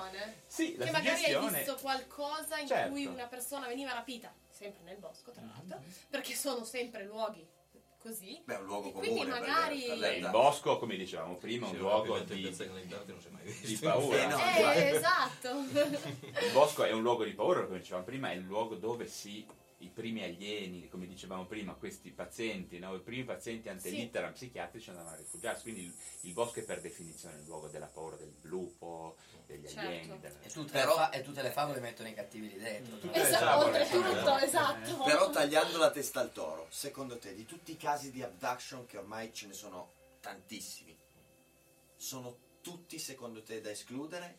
Oppure c'è qualche caso... Non, non vi so rispondere, non è il mio non vi so rispondere. Vi posso dire che il rapimento alieno è una cosa che ehm, personalmente mi ha sempre fatto paura, però in termini completamente irrazionali. Ehm, I casi che ho, eh, a cui mi sono approcciato sempre in termini... Allora, non è vero, perché io ho, avuto- ho seguito anche un caso di una persona che sosteneva di essere rapita, però poi ovviamente era, aveva un problema psichiatrico. Però i casi che ho letto dal punto di vista eh, di esperienze raccontate non mi hanno mai convinto. Ok. Eh, gli aspetti simbolici del rapimento a me piacciono. eh, eh, quelli che sono, a me interessano le storie perché ho- dietro ogni storia, a me se una persona è stata effettivamente rapita o no, interessa relativamente. A me interessa immaginare quale deve essere, in un caso o nell'altro, l'angoscia no, di essere strappato no, dalla- dal luogo di appartenenza, di essere Ovvio. portato in un altro luogo. Perché è nuovamente un caso in cui eh, si manifesta quella sensazione fortissima no, di non familiarità, no, di allontanamento, di estraneazione totale da quella che è la realtà, quasi una psicosi. Io penso che se una persona fosse realmente presa da un alieno e portata via, avrebbe, sperimenterebbe poi a seguire un come minimo un disturbo post-traumatico da stress, cioè qualche cosa di molto forte, perché cambiare, solo l'idea di approcciarsi a una civiltà che non la nostra in maniera così traumatica, beh, credo che sarebbe. D'altra parte sempre- ho sempre immaginato che eh, una, una civiltà che ha superato, immagino, eh, la sua adolescenza nucleare, eccetera, che si è evoluta e quindi è diventata una civiltà così evoluta da poter fare viaggi interstellari, avrebbe un minimo di cura per la psicologia di una razza, no? un Certo. pochino più, più inferiore, avrebbe qualche attenzione. Insomma, io se dovessi, eh, immaginando noi terrestri come dei bambini gli alieni come degli adulti, no? da un punto di vista antropologico quantomeno, m- si comporterebbero come io mi comporto con un bimbo, il mio approccio sarebbe molto delicato, molto tranquillo, Sì, non è che lo prendo, lo strapperei e lo porterei che- via, a meno no? che non ci considerano come facciamo noi con gli animali, purtroppo. Sì, Ah, questo- questa, questa è un'altra ipotesi. Oppure però- ragionano sul fatto che di una grande globalità si può ogni tanto pigliarne uno che vale uno, insomma. Possono anche fare un ragionamento. però hanno un'etica molto poco evoluta, mi verrebbe da pensare, però ripeto, su 7 miliardi. Possono considerarlo una, una, come dire, un, un numero ancora rispettoso. Magari, eh. Beh, partiamo dal presupposto che quando noi andiamo da un- in un altro pianeta per quel poco che ci possiamo muovere, andiamo a pilucare con le sonde e portiamo via. E se lo trasformi per estensione con la possibilità di andare a prendere quello che noi chiamiamo un essere vivente, poi il concetto di essere vivente ragionando fuori dal nostro pianeta può cambiare completamente. Eh, se lo portiamo alle estreme Certo. conseguenze, partendo dal piccolo atomo, atomo fino alla- al- ai sistemi solari, c- c- si- possiamo fare riflessioni e speculazioni altissime. Però noi andiamo lì, ma su Marte, sulla Luna e pilucchiamo quello che c'è. Si presume che Effettivamente mi un viene da altro pensare- potrebbe fare la stessa cosa. Che quando io cammino in un bosco, probabilmente ogni passo disintegro qualche centinaia di forma vivente e non mi faccio neanche un problema. Guarda, magari loro vedono noi come dei topi, cardiere, e ci trattano come tali. Poi c'è tutta la dimensione della sessualità che pare che indaghino stando a quelle che sono i racconti. Questo ne, ne discutevamo prima. Esatto, che appena c'è un alieno ti che ci infila una sonda sempre- rettale. eh, sì. sempre perché gli alieni dovrebbero stare sempre a farsi delle domande lì. Eh, perché evidentemente la, evidentemente la procreazione è ancora, Bisogna da che mondo è mondo, è ancora il tema più interessante della nostra umanità. La- alla fine poi, se, se uno si fa la domanda chi siamo, da dove andiamo, cosa, perché Eccetera, siamo qui, eccetera, veniamo. alla fine poi si pensa, siamo qui per continuare la nostra specie, per procreare figli e quindi lì c'è il busillis, no? c'è il, il punto di partenza di tutto e se uno che viene da un altro ambiente, da un altro pianeta, o se come voi No, mi insegnate ci sono C'è anche delle... il discorso che noi possiamo essere, sai, in parte eh, siamo stati creati dagli alieni, lo sai, no? E quindi certo. può darsi che stiano seguendo come si evolve l'esperimento. Siamo un esperimento. E quindi magari fanno quell'esatto tipo di esame per vedere che punto è. Pare che usiamo sempre più o meno le stesse strumentazioni per fare quella roba. Sì. Il tavolo d'acciaio Sonde, rettali, a go A me viene da fare però una, una- un'osservazione un pochino più nel mio campo. Cioè, io credo che anche qua ehm, non ci sia nulla che possa spaventarci di più, a mio parere, di pensare di essere soli, espersi in un universo infinito. no?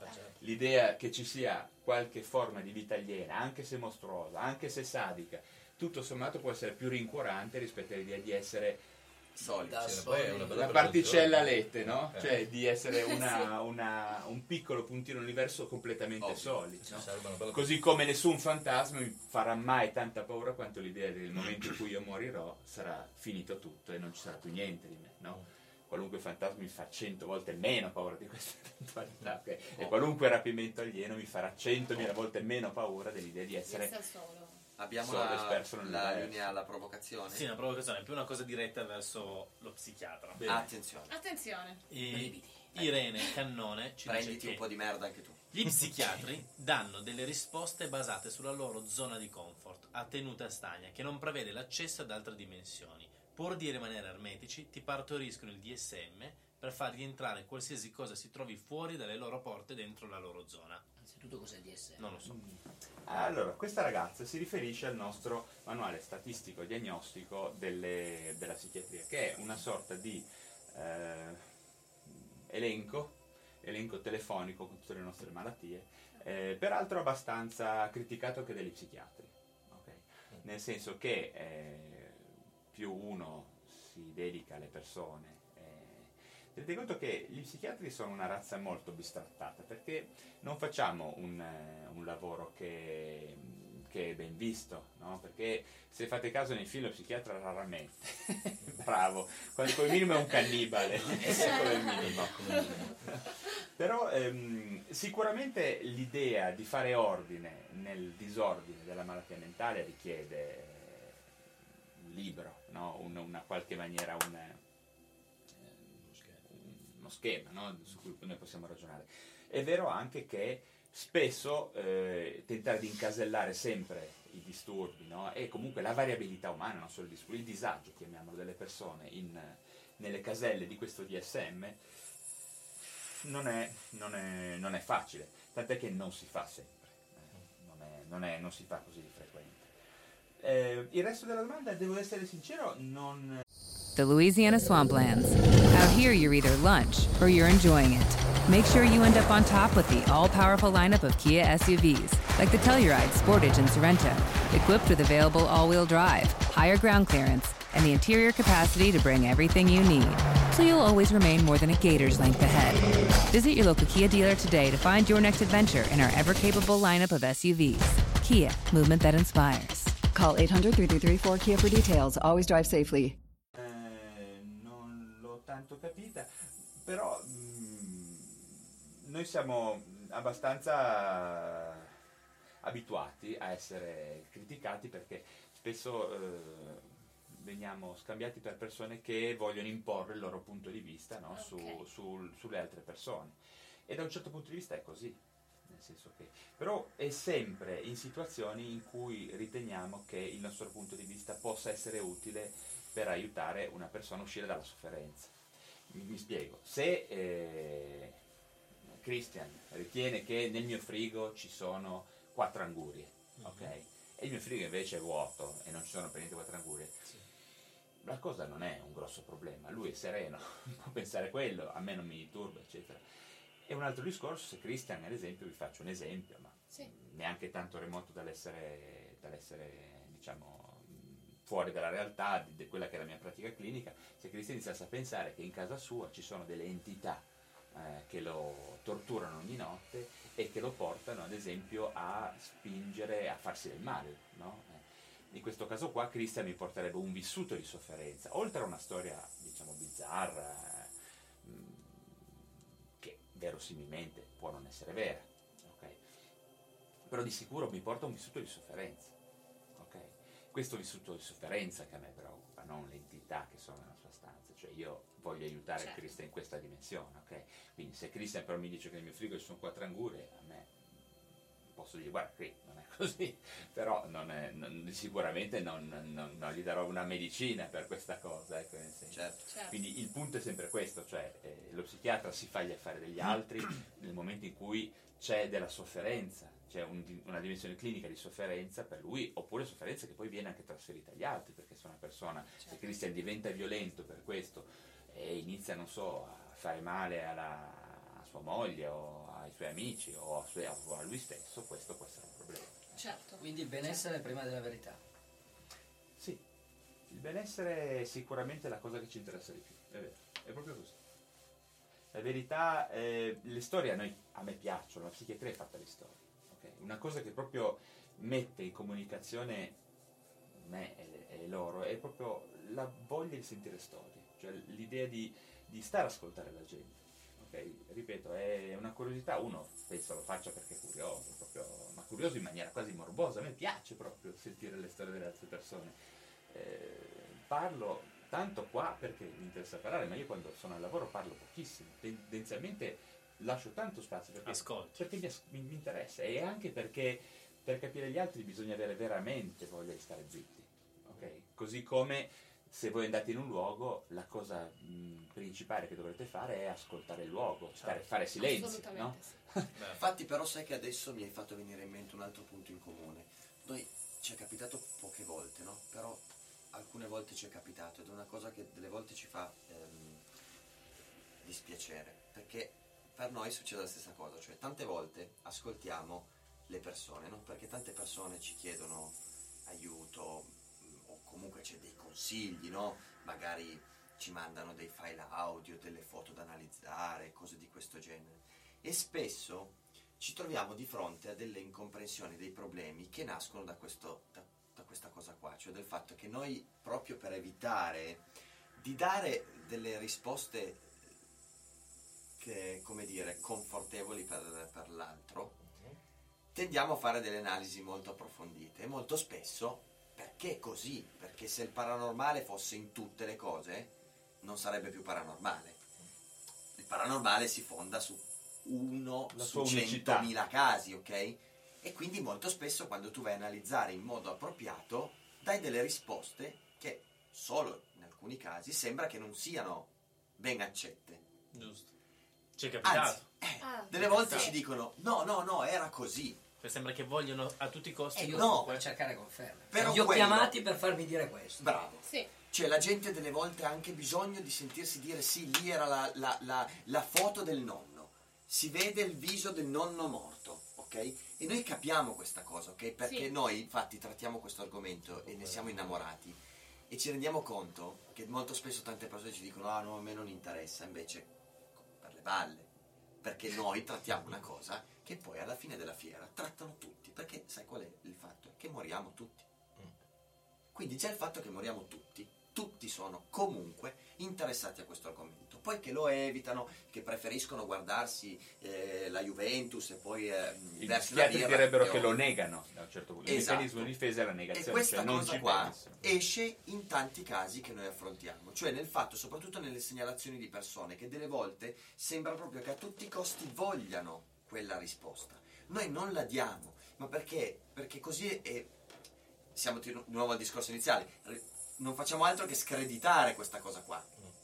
Perché per noi, per essere ricercatori, dobbiamo per forza esprimerci quando abbiamo un qualcosa perlomeno di tangibile. Non, non lo sarà mai al 100% perché non è che eh, noi lavoriamo nel- nella matematica, però più o meno Beh, io credo capitato. che quando siete davanti a qualcosa di effettivamente eh, bizzarro e capitato. completamente fuori dal normale, uno, percepisca, insomma, che Assolutamente, ma infatti però, sai, noi siamo delle volte a che fare con delle foto che magari, eh, cioè, mh, due colpi, cioè, fai un 2 per di zoom e escono già fuori i pixel, no? Quindi la foto è già chiaramente di bassa qualità, noi lo diciamo sempre, non si può fare un'analisi su una Quindi foto soffrono di scattata. pareidolie, come si dice. Assolutamente, Assolutamente, molto esatto. spesso è questo. E cioè, capisci che nei pixel grossi così tu ci puoi vedere quello che vuoi, cioè tu me lo insegni, puoi vederci gente, forse di- gli spieghiamo, spieghiamo cosa è una pareidolia. È quando una persona eh, inizia a intravedere forme organizzate in eh, pattern morfologici in cui organizzazione non c'è. Un esempio classico è la nuvola, no? Eh. Io inizio a vederci il mio gatto, mio zio, Esatto. mio nonno, eccetera. E quindi questo, ad esempio, è un o caso nel marmo.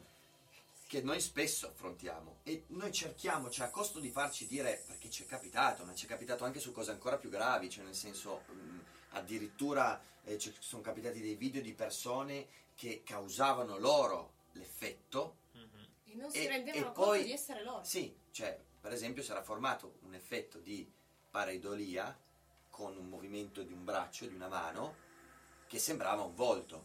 Però poi vi noi ricordate abbiamo... il famoso esempio delle torri gemelle, no? in cui il fumo Sì, della torre sì, gemella sì, dava sì, la Bin Laden. sì. Quello era una- quasi un'allucinazione collettiva. No? Esatto, Sì. Poi esatto. credo fosse stato anche photoshoppata alla grande, Sì. eh, però. Sì.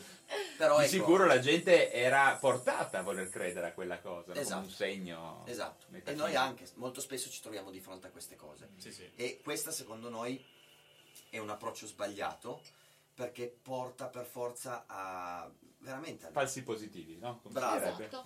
e poi diventa Che non, so- che non sono il vostro complicato. campo di interesse a quel punto. no? A voi- interessa proprio trovare il vero Assolutamente. paranormale. Ma sai quante Certo. volte anche con Mistero abbiamo affrontato dei casi che veramente, mh, soprattutto all'inizio, il prim- prima edizione, dove c'era Ade, che magari si parlava di cose un pochettino, mh, proprio veramente del mondo del paranormale, non solo ghostanti. Ed era veramente complicato, tipo le apparizioni mariane era un'altra cosa su cui noi...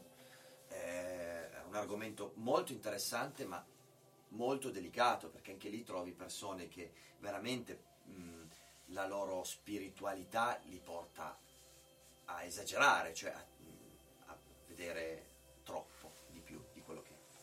Con questo infatti non, non vuol dire che uno fa meno ricerca, uno fa meno e meno ghost hunter se dice no a quella foto No. oppure dice Dal più mio punto di vista lo siete di più, nel senso che... Ah, ma noi infatti, perché noi vorremmo veramente un giorno alzare la mano e dire ok, fotografato un fantasma, fottetevi Eh. tutti, lo è veramente. Detto alla francese E come cosa piace. Il Esatto. Beh, sarebbe molto... Io sarei Se no- contento, eh, ma se sarei no molto in- contento insieme a Cioè, se no in che circo finiamo? Resterà- Trovato io, io anche, che io anche, io che anche. Resterà che comunque quella foto avrà, ma giustamente nell'opinabilità della gente, comunque un punto di vista alternativo. Perché non ci sarà Ma nulla questo- di mai completamente Certo. No, scientificamente completamente provato no, ma mi dai ragione che non si può neanche essere mm, troppo leggeri e quindi finire nel calderone delle no, due milioni di foto Vero, che non hanno più valore. Perché noi, t- tanti gruppi magari ci dicono "Eh, avete pochi EVP. Eh, certo, perché i nostri sono EVP. Sono reali. Cioè, Eh, certo. perché se io ogni, ogni- ogni- ogni- e, e ciao e come va e come stai e quello non è più fare ricerca quello è mettiamo nel calderone un centinaio di suoni perché non siamo coglioni cioè se andiamo eh, in un castello in mezzo ai boschi alle tre di notte ci siamo solo noi ed è tutto abbandonato cioè, vuoi che ti faccio sentire quanti suoni registro dal nulla due milioni Ah. Tin, pum, tin, pum, pam, pum. ma Poi la suggestionalità anche- lì può farti da Bravo. interpretare. ma lì bisogna Eh, Abbiamo un registratore professionale. tararsi e dire ok, cominciamo a capire cosa è e cosa non è. Esatto. Quando tu hai fatto una schermatura già, io non credo a chi da 100 fa una schermatura e passa a 50, devi, devi passare a 3. Ah, credo anch'io. Poi cominci ancora a fare una schermatura di quel 3 per fare. A me l'importante è che si racconti la storia. che non si abbia la mente chiusa, che quella è una cosa che odio, mm, io non, non sopporto la gente del CICAP che eh, a prescindere ti dice che è no tutto. Senza darti una Salutiamo gli amici del CICAP, no, andate a trovarci a. TRS Radio. Beh, perché quella è gente da divano. Io ho un po' gli amici sa del CICAP. Eh, però quella è gente da divano che dice sempre solo no a tutto, ma no a tutto, allora il mondo non andava avanti. no. Cioè, è anche un fulmine, me lo insegni tu, era paranormale fino a 300 anni fa. Cioè, magari andiamo avanti, no? Perché magari scopriamo. The Louisiana Swamplands. Out here, you're either lunch or you're enjoying it. Make sure you end up on top with the all powerful lineup of Kia SUVs, like the Telluride, Sportage, and Sorento, equipped with available all wheel drive, higher ground clearance, and the interior capacity to bring everything you need. So you'll always remain more than a gator's length ahead.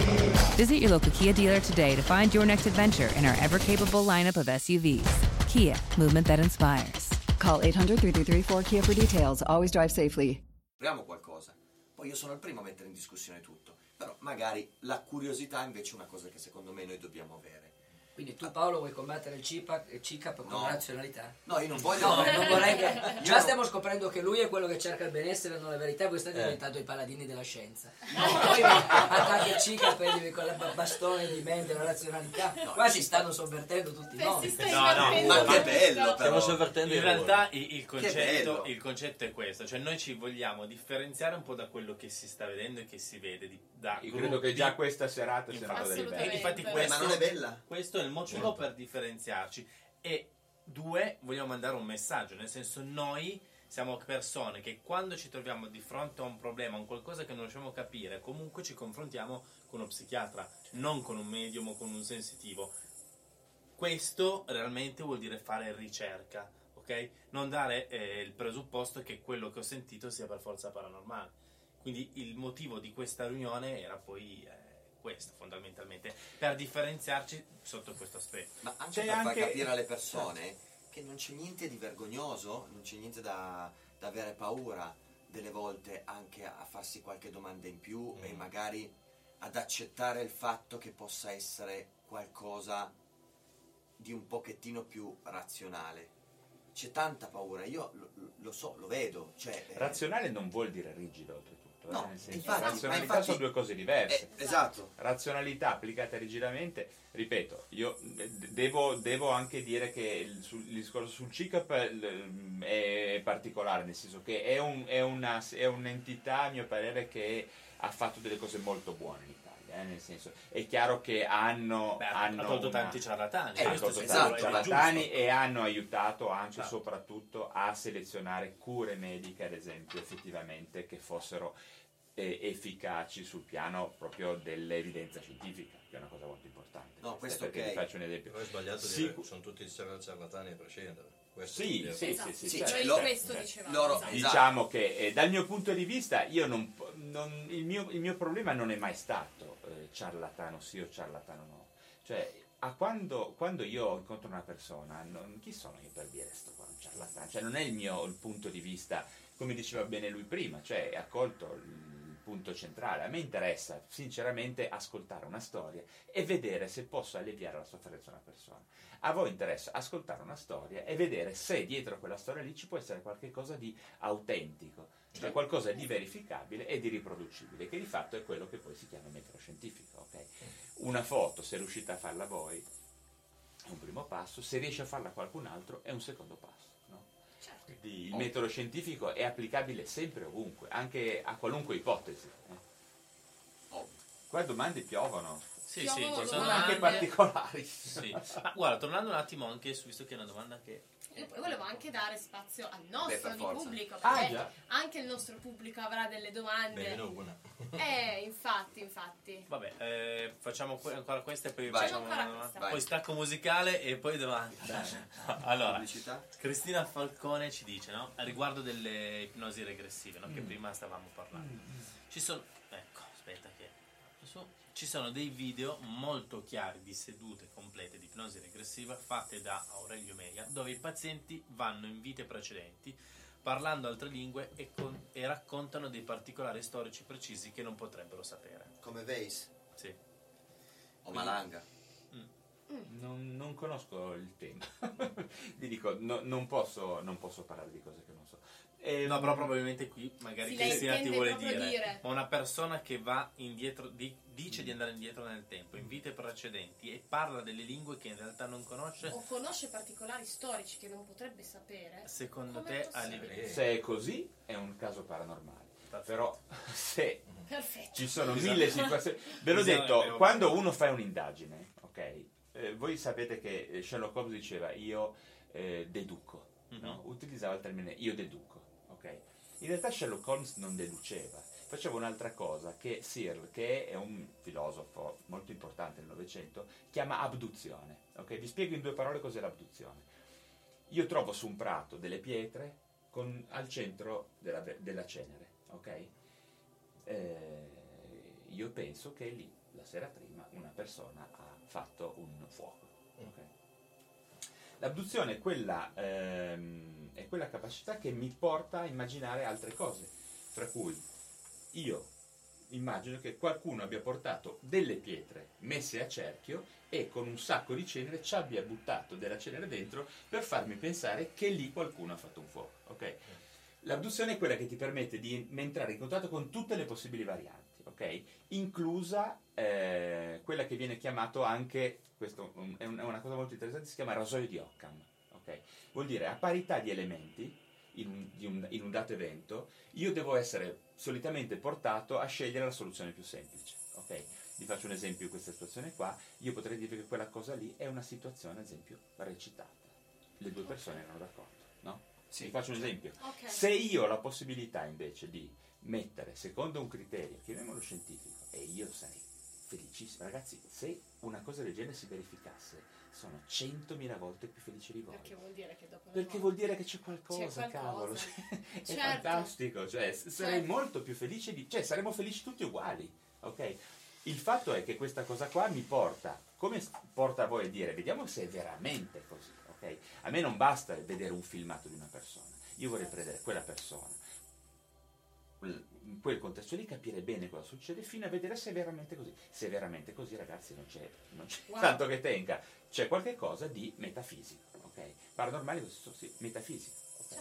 Magari, io sarei ben Eh, contento. certo. Però il discorso è quello, tenere sempre presente che alcune soluzioni, anche le meno mh, probabili, ma addirittura le più semplici, le più stupide, no?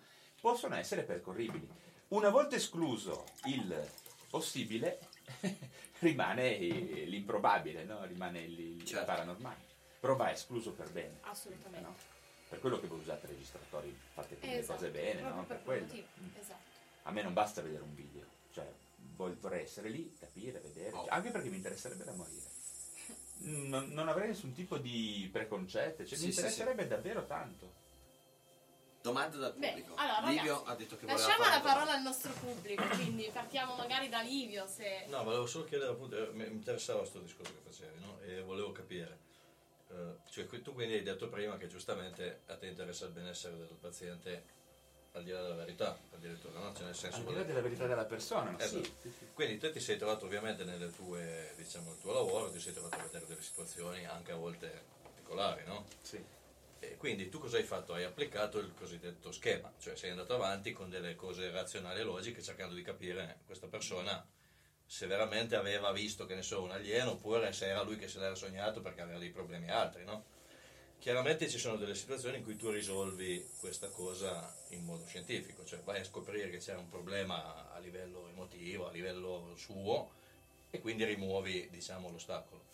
Ti è successo durante il tuo lavoro invece che sei- ti sei dovuto fermare dicendo io questa non la so spiegare perché, perché è veramente qualcosa che esula dal- dalla, mia, dalla mia analisi. Ah.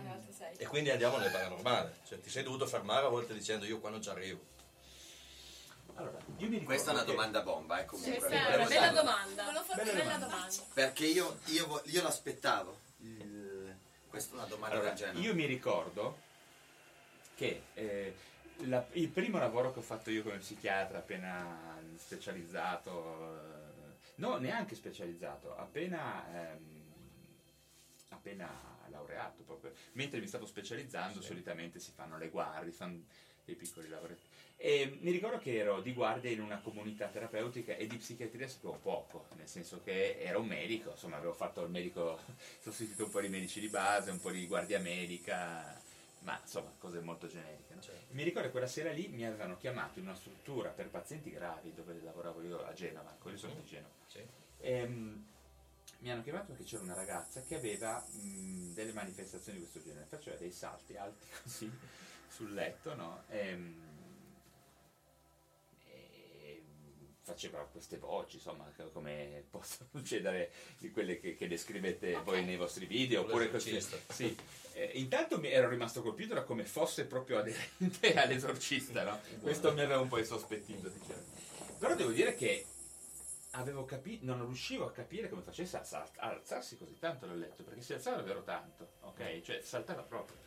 Io non so dirvi esattamente... eh, Quasi levitava tu. No, levitare no, però ca- cavolo si alzava, cioè faceva tanto. proprio dei bei salti, no? Da sdraiato lui. Da sdraiata saltava. Da sta ragazza, sì, Una una ragazza oltretutto con un visetto angelico, una... eh, Giovane. The Louisiana Swamplands. Out here, you're either lunch or you're enjoying it.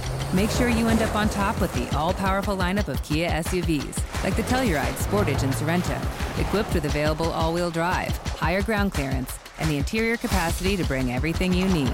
So you'll always remain more than a gator's length ahead. Visit your local Kia dealer today to find your next adventure in our ever capable lineup of SUVs. Kia, movement that inspires. Call 800 333 4KIA for details. Always drive safely. Sì, abbastanza giovane, no? Io abbiamo avuto lo Magari stesso il vestito problema. bianco capelli lunghi. E sta di fatto che sta veramente- io vi, vi dico una cosa, eh, abbiamo fia- fatto una fiera dell'Operidoro, la ragazza o Satana forse è sicuramente rientrata, quindi se era Satana era sensibile ai neurolettici. sta di fatto che ho visto qualche cosa di particolare, indubbiamente qualcosa di particolare. Che non riuscivi a spiegarti con la razionalità. Sì, eh, s- ripeto, questa qua sicuramente era una ragazza, posso, posso trovare delle spiegazioni, però lì per lì mi sono preoccupato e ho iniziato a ragionare su sta cosa. Questa è la cosa un po' più strana che ho visto, sinceramente. Cose strane ne ho viste tante, ma cose appunto che non sono poi riuscito a spiegare molto meno. Forte- Non sono forti vibrazioni nervose, come ad esempio quando ci sembra di cadere nel letto che stiamo dormendo, che è un fenomeno molto studiato, che ci dà un colpetto.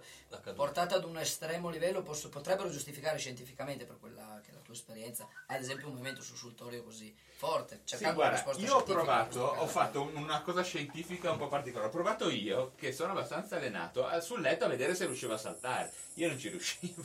Questa vi giuro che saltava veramente. Però credo Tu che poi ci- l'hai- l'hai rivista, cioè... L'ho rivista e questa il giorno dopo era di una gentilezza, di una cosa. Era, era E tranquillissima. non ha più avuto... Non lo so perché io lì ci ho lavorato poco, però eh, mi dicevano che era già successa questa cosa qua questa ragazza. Indubbiamente quella è una cosa strana, eh, perché c'è un elemento fisico inequivocabile, cioè eh, se questa cosa qua io la mollo e non cade, cavolo, mi preoccupa, no? Allo stesso modo se vedo una ragazzina che è un frigognin così, che, che si alza davvero tanto dal letto, E per quello ti parlavo di nervi, perché spesso Sì, sì, sì, quando dicono una poi- particolare reazione. Sì, però ad esempio quando dici, sai, le mamme che spostano macchine, per carità, tutto quello che si vuole. però ripeto, quelli sono effettivamente fenomeni che non so se sono eh, oggettivamente metafisici oppure semplicemente fenomeni un po' estremi no? di, di fisicità. Insomma, se io devo fare qualche cosa, probabilmente appunto, eh, e sono in una situazione di estrema urgenza, magari ho delle prestazioni incredibilmente superiori. Però quello mi aveva Certo. preoccupato, poi il contesto era suggestivo. No, un- ero da solo, l'unico medico, un'infermiera un po' stagionatella, mi ricordo. Quindi con eh, una quarantina di pazienti psichiatrici al buio, tutto chiuso, insomma, oltretutto film c'era horror, tutta la notte, Proprio, tutta cioè- la notte in quella struttura girava una signora con tante bottiglie messe sotto la su- il suo vestito, ma e girava senza fare niente di particolare, ma era una presenza, magari ti giravi e trovavi signora Sì, ok. Non era così, insomma, era effettivamente suggestivo. E quindi potrei, visti dire, potrei dire magari ho visto male, no, non era così alto Stiamo salto. parlando di 25 anni fa. No, cazzo, non sono così vecchio. 146 appena laureato. 20. Eh sì, Più di 20. Eh, cavolo! Non era così lontano. La domanda è da lì in avanti questo è il caso più, più, più extreme che ti è capitato per le mani? Sinceramente sì. sinceramente sì. Ho sentito tantissime storie strane, tantissime storie interessanti. Ma raccontato. mm, Eh, quella l'hai fantastiche, vista coi belle. tuoi occhi. Quello l'ho visto con i miei occhi. E Quello non c'è una mai stata una volta che hai detto o hai pensato di chiamare un prete? Perché ti è venuto Tante il volte, dubbio. tante volte me l'hanno chiesto. Ah, Tante, tante persone mi hanno chiesto, senta dottore, io qua vorrei... Io non l'ho mai detto, no. No, Nel certo. senso, cioè io non è che dico... eh, Certo, quando mi hanno chiesto di fare una relazione a un prete, io ho detto no. Nel senso che se, voglio dire, a quel caso lì lui faccia il suo lavoro e faccio il mio, nel senso che relazione gli faccio, cioè mi sembrava un po' eccessivo. Però... mm, Beh, allora non la vedi una cialtronata, nel senso. se No, un no, prete- ma mm, guarda, eh, qualunque situazione di aiuto, se ehm, onesta, se è portata avanti in maniera empatica, se è nell'interesse della persona, può essere d'aiuto. Comunque anche quella che può essere, io posso considerare una dimensione suggestiva, quella di un prete, tutto quello che vuoi. Però è una persona che ha un movimento autentico, no? Perché non li paghi, vengono- cioè, di, di aiuto nei confronti di un'altra persona non può che fare che bene, insomma, non, non credo che Certo. possa fare male. Eh, di sicuro, diciamo, tendenzialmente quando approcci pazienti che hanno, ad esempio, fenomeni di possessione, eccetera, a noi interessa capire cosa ci sta al di là di queste cose. no?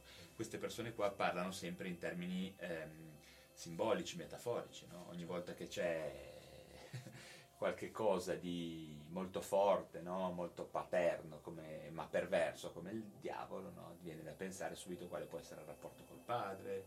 no?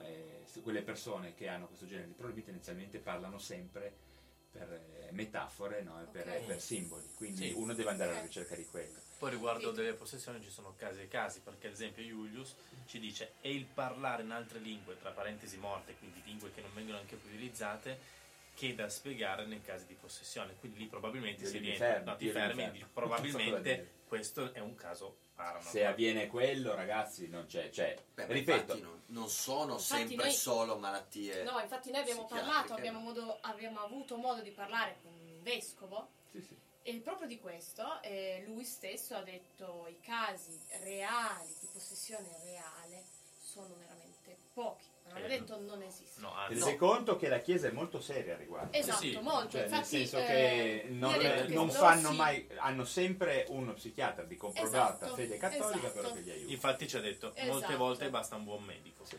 Sì, però in quel caso non si tratta di possessione, però ha detto ce n'è veramente pochi, cioè lo 0,1% dei casi è reale possessione. Però s- comunque devo essere sincera, che anche se da un lato ho detto beh dai, mm, passatemi veramente questa cosa, non è il demonio, cioè eh, potrebbe essere una cosa curabile, no?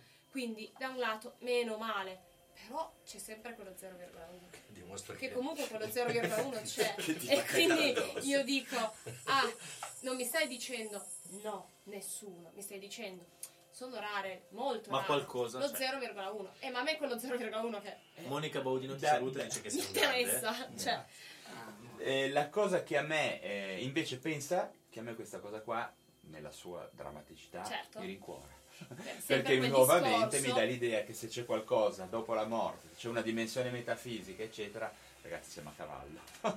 Questo è, la- è una cosa Sono che a me d'accordo. Sì, paradossalmente... ma che vada fa un po' caldo, però qualcosa c'è. Sì, fa un po' caldo. La compagnia dicono sia migliore comunque.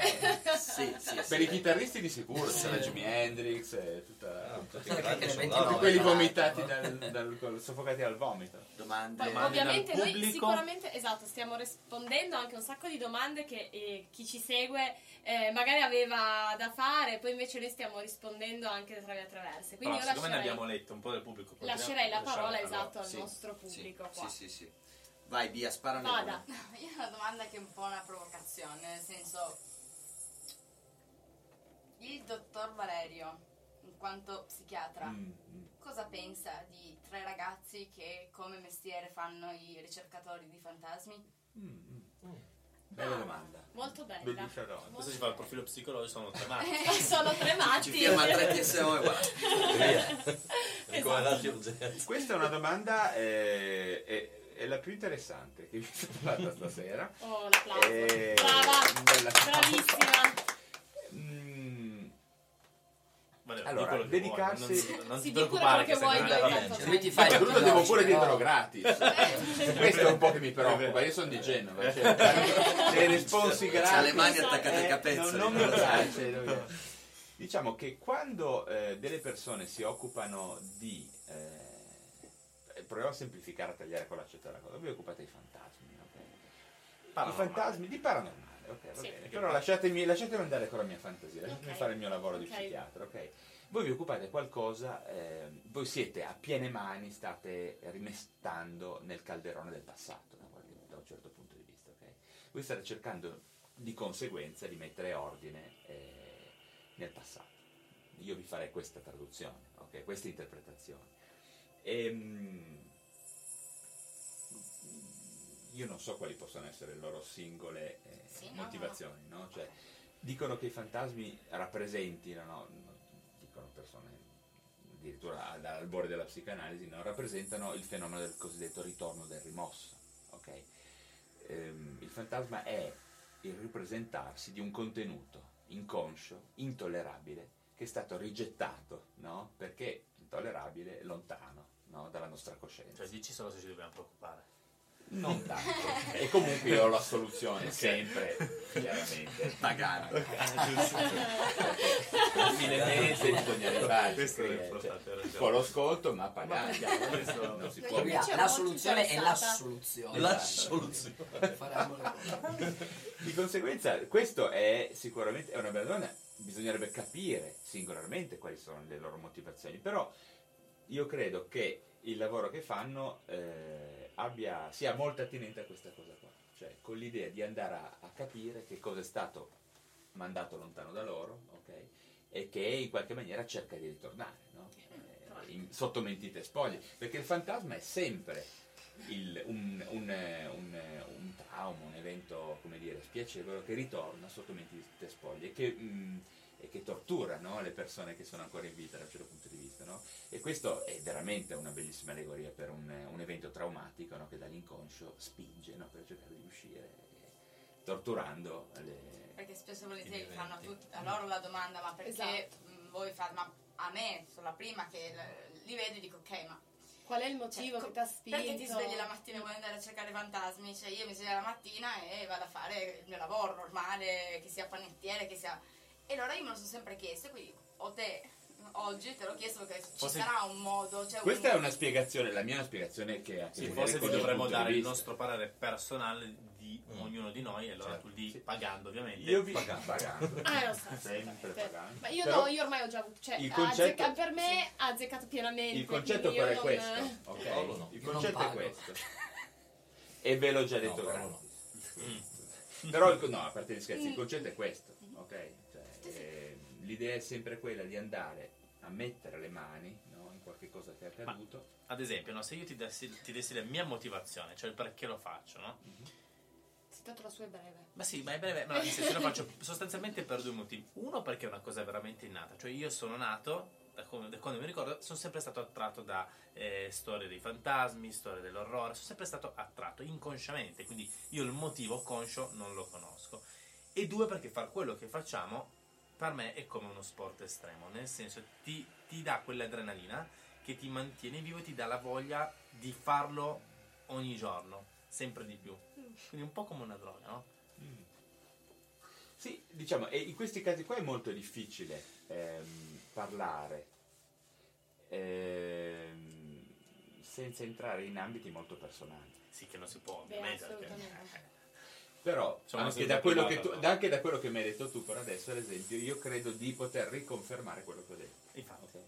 Che ci siano comunque. Tenete conto che poi ehm, ci sono due posizioni. Ad esempio, tu mi dici che la cosa ti soddisfa abbastanza, no? Ok, va bene. Però ehm, è spesso è più eh, quando ehm, i- diciamo io ho un rapporto con i miei pazienti e provo a restituire, no? a interpretare qualche cosa che questa persona prova, no?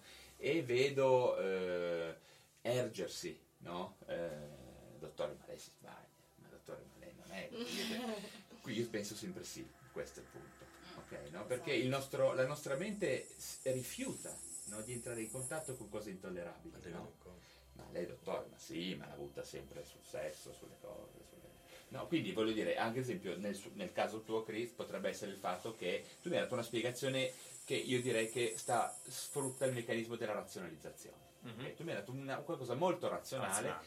molto luminoso, ok? Eh, una spiegazione che, come dire, oh, questa sì una spiegazione, si capisce, no? Cioè, però d'altra parte è anche una spiegazione che potrei io definire iperrazionale, ok?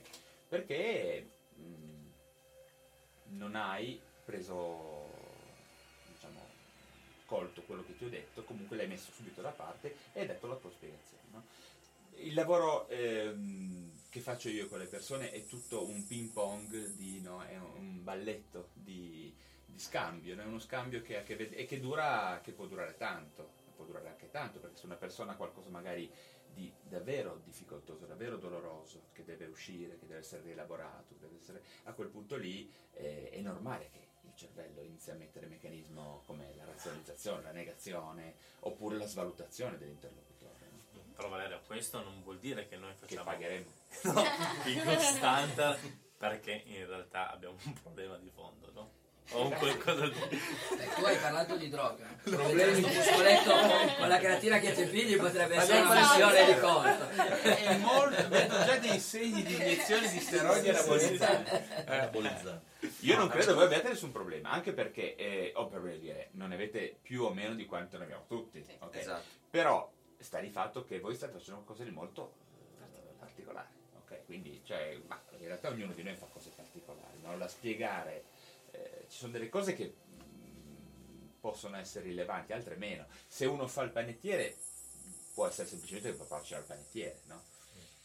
Ci sono dei mestieri, cioè anche lo psichiatra è un mestiere particolare. Assolutamente. Cioè, quando mi chiedono perché ho fatto lo psichiatra, io non so mica dire, vorrei che qualcun altro me lo spiegasse. Eh. Cioè, lì vorrei rilassarmi. Cosa in no? comune È tutta allora? stasera che ci stiamo ragionando. Vorrei perché- rilassarmi. esatto. E qualcuno mi dicesse, oh, tu hai fatto lo psichiatra perché. Cioè, Perché sei curioso, no, perché sei No, curioso. no. Sei E curioso. tu hai anche detto di essere una persona molto curiosa, quindi io in quel momento ho pensato, allora cosa può pensare un- uno psichiatra curioso di tre ragazzi che fanno i cacciatori di fantasmi? Volevo Questo- togliermi questa chicca. Questo penso, cioè penso che eh, ogni cosa vada vista da una prospettiva sempre più profonda e vada sempre, dal mio punto di vista indagata, in termini sempre trasversali, mai diretti. Le cose non sanno, come diceva il famoso cartone animato Aladdin, le cose non sono mai come sembrano. no? Il discorso credo interesserà anche a voi. Assolutamente sì. Yes. Sotto la virtù c'è sempre no, la, la, la beatitudine, sotto il- la cattiveria alle volte scopre la bontà, no? Sotto, insomma c'è sempre il- viceversa. è viceversa, Sì, sì. viceversa. Gratta gratta si cambia. ci sono domande. Beh, allora, Mm, allora, io diciamo- farei ok. ancora una domanda. C'è ancora qualche domanda qui tra il pubblico? Ma io ti faccio una domanda al brucio. Da genovese, arrivato nella cattolica e bigotta provincia di Cuneo, hai percepito, io non so quanti anni hai fatto a Genova e quanti qua, presumo molti più qua che non lì, non so quanto confronto tu possa avere. È dieci anni che sono qua. Ah, solo quindi in realtà più a Genova. Ecco, hai avuto una percezione, diciamo, complessiva eh, del tuo lavoro mh, dove c'era una presenza più marcata di tutto quello che è il fenomeno religioso, in particolare cristiano-cattolico, ma non per forza. Cioè hai la percezione in questa provincia, tra virgolette, suggestioni con la propria cultura o subcultura cattolica di più le persone al punto da, come dire, re- rendersi più, più attiva dove ci sono delle- delle problematiche. Mm. Eh, beh, qua credo che la presenza eh, di una forte impronta cattolica sia percepibile di sicuro. Ehm, con i pro e i contro, diciamo, nel senso che mm, non- a Genova siamo, la mentalità è molto diversa, ma non credo che sia mm, assolutamente, automaticamente un bene. No, no, infatti non è una predicazione di giudizio, è proprio capire dove però questo va a influire. Bene e male. dal, eh. punto di vista, allora, dal punto di vista del mio lavoro, eh, le cose non sono mai. questo approccio che c'è qua non influenza, non, non influenza. Quando una persona sta male, viene da me mi chiede di, di essere aiutata. Quindi per quando una persona, è come quando uno va dal dentista, no? Cioè è uguale. Quando uno va dallo psichiatra è perché proprio sta male. E quindi mi, mi faccia quello che deve, mi, mi dica cosa c'è da fare, pillole, non pillole, eccetera. Da un punto di vista generale è, è una domanda a cui non ho mai, stranamente, a cui non ho mai pensato così tanto. Eh, anche se ho percepito intorno a me questa cosa, eh, nel senso, d'altra parte io stesso non saprei dire bene qual è ad esempio la mia posizione nel confronto della, della materia, diciamo, cattolica. Dicevo prima, non so, io non ho avuto la fortuna di avere una forte fede, però ogni tanto in chiesa vado. no? Eh, alle volte non so neanche bene il perché, eh, però senti di doverci andare, no? Eh, e in momenti strani, quindi ehm, in questo posto dovessi dire ho avuto, ho avuto molti amici di, di fede cattolica e comunque in qualche maniera miscelati no? in, questa, in questo sottobosco che si percepisce molto, molto forte. Eh, sono diventati buoni amici per me realtà e io non sono un, non sono un praticante proprio a modello, tutt'altro. Ehm, che ci sia qualcosa di, di, di- di strano, tu dici, qualcosa di eccessivo, di, dico. ipertrofico, no?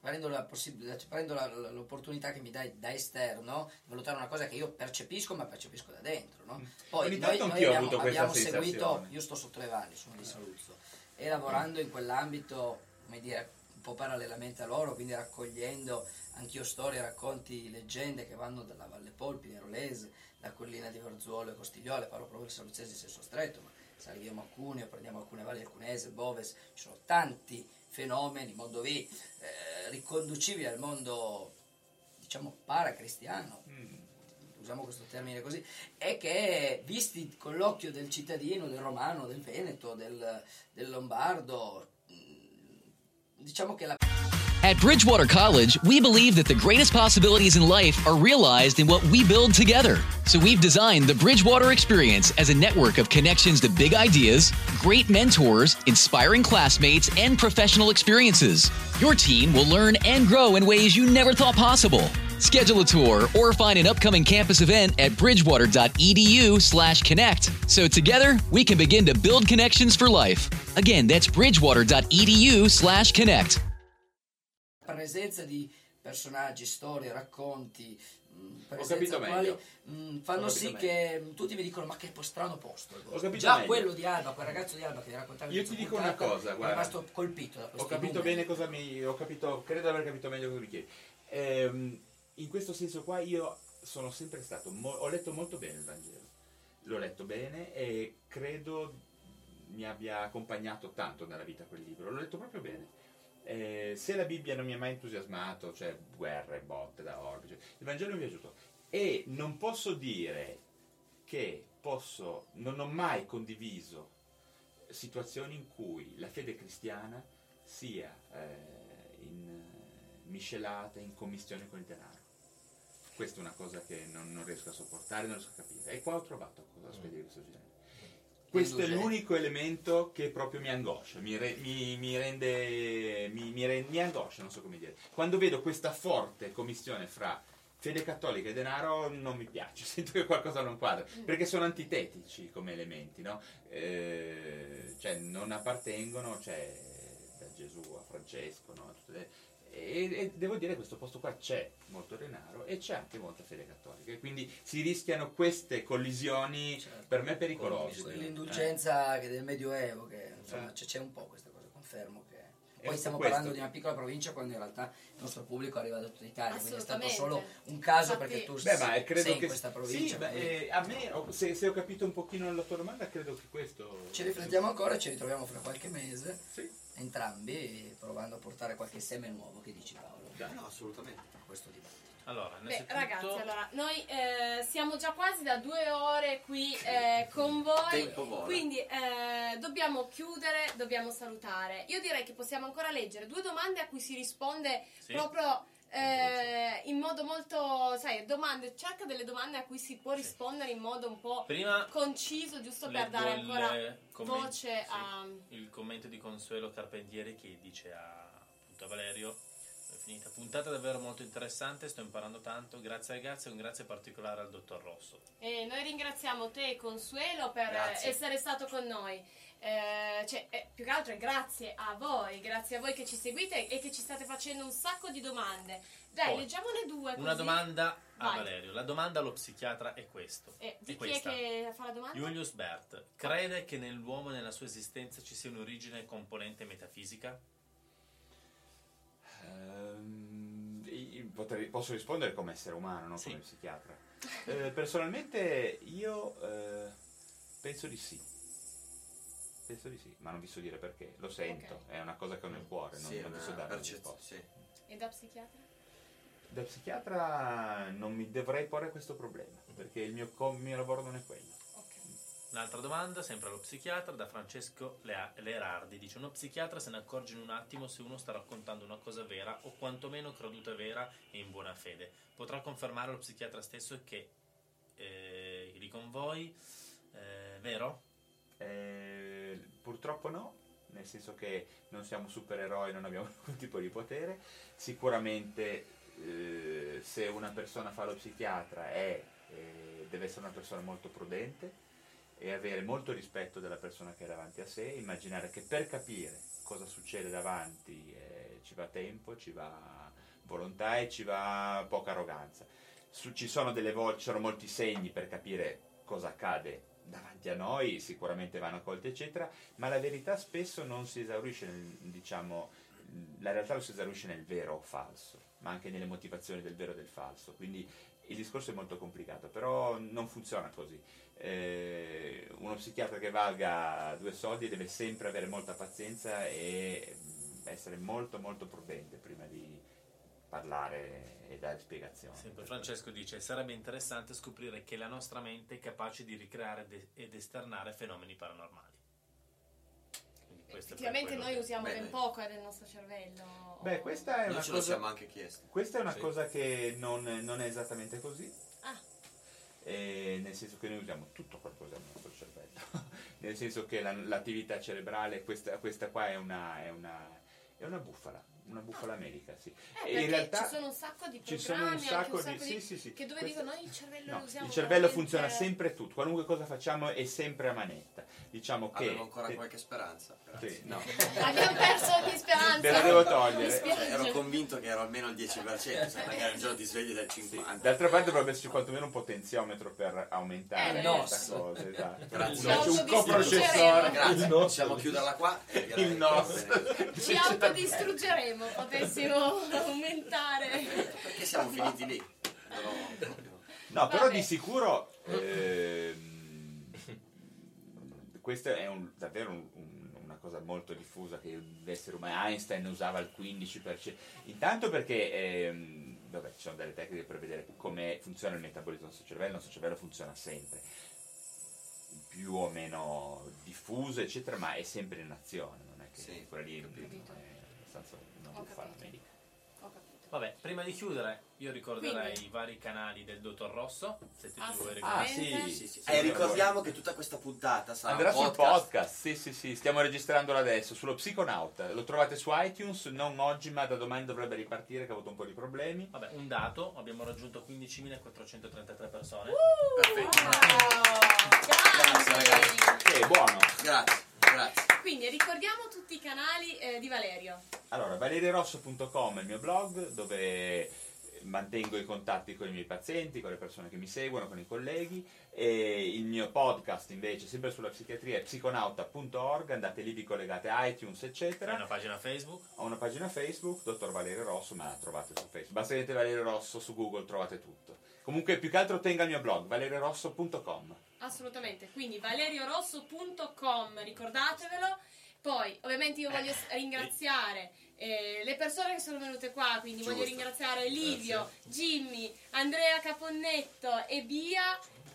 Bianca Maria, Bia va benissimo, ok? Per essere stati qui con noi perché a noi ha fatto veramente tanto piacere e oltretutto hanno fatto delle domande Fantastico. E in più Fantastiche. Jimmy è il mio rider preferito. Giusto, giusto, giusto. fantastiche. Io ricorderei adesso, dopo aver ricordato i vari canali del Dottor Rosso, ricorderei anche i nostri canali, quindi la Certo. nostra pagina Facebook, il nostro Twitter, eh, che tanto poi tutti conoscono, comunque, e il nostro sito. Quindi Il nostro il sito, nostro ragazzi, sito. il nostro sito, quindi www.paranormalinvestigationteam.com. Mi raccomando, andate anche a seguirci perché lì troverete degli articoli anche oltre ai video, oltre Tra a... parentesi, l'articolo sugli universi paralleli è fantastico, leggetelo. Ecco. Yeah. Tutti a leggere l'articolo di universi Tutti a paralleli. leggere universi paralleli. Tutti, grazie. e poi grazie. ragazzi andate a mettere il mi piace alla pagina, condividete questa diretta, se- le solite Propaganda. cose, propaganda, No, la questa parola... diretta, ragazzi, assolutamente. Sì, Cristian ha perché- assolutamente ragione.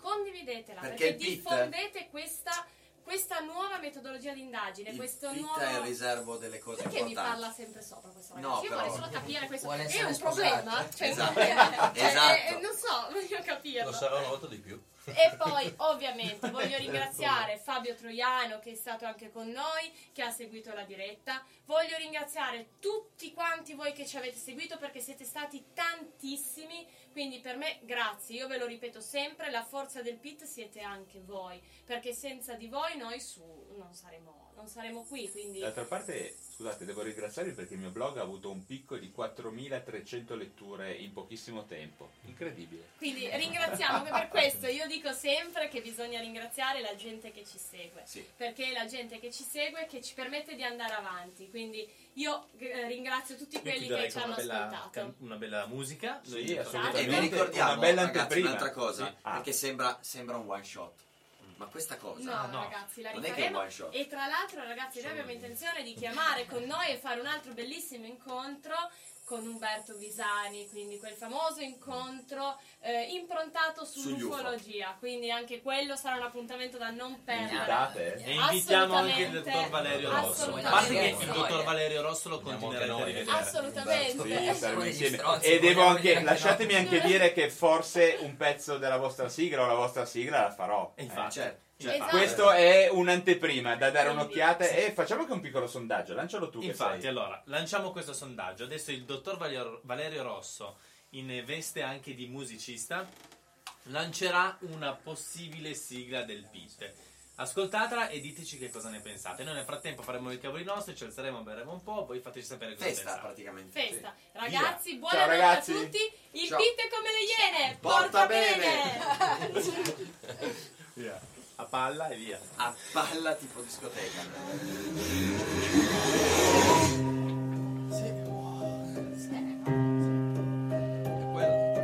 mia sigla. Ti è piaciuto? Io stavo un libro. Questa è la sigla, ascoltatela. Questo, questo qua è fantastico.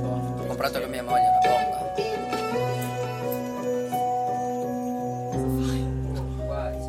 Sette uomini, donne nella stessa camera con il freddo. No, mi sono, mi sono versato acqua addosso, vero, lo sono ricordato. Anche se sei tu quello che prende quella roba di bagnarsi.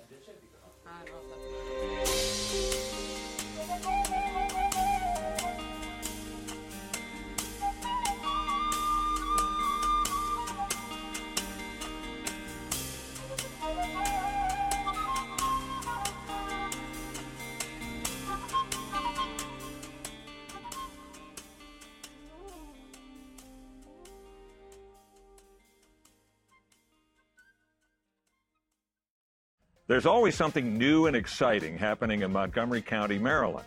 Join podcaster and business leader Kelly Leonard and me, Bob Levy, on another episode of Something to Talk About, where we speak with industry leaders making an impact in our county.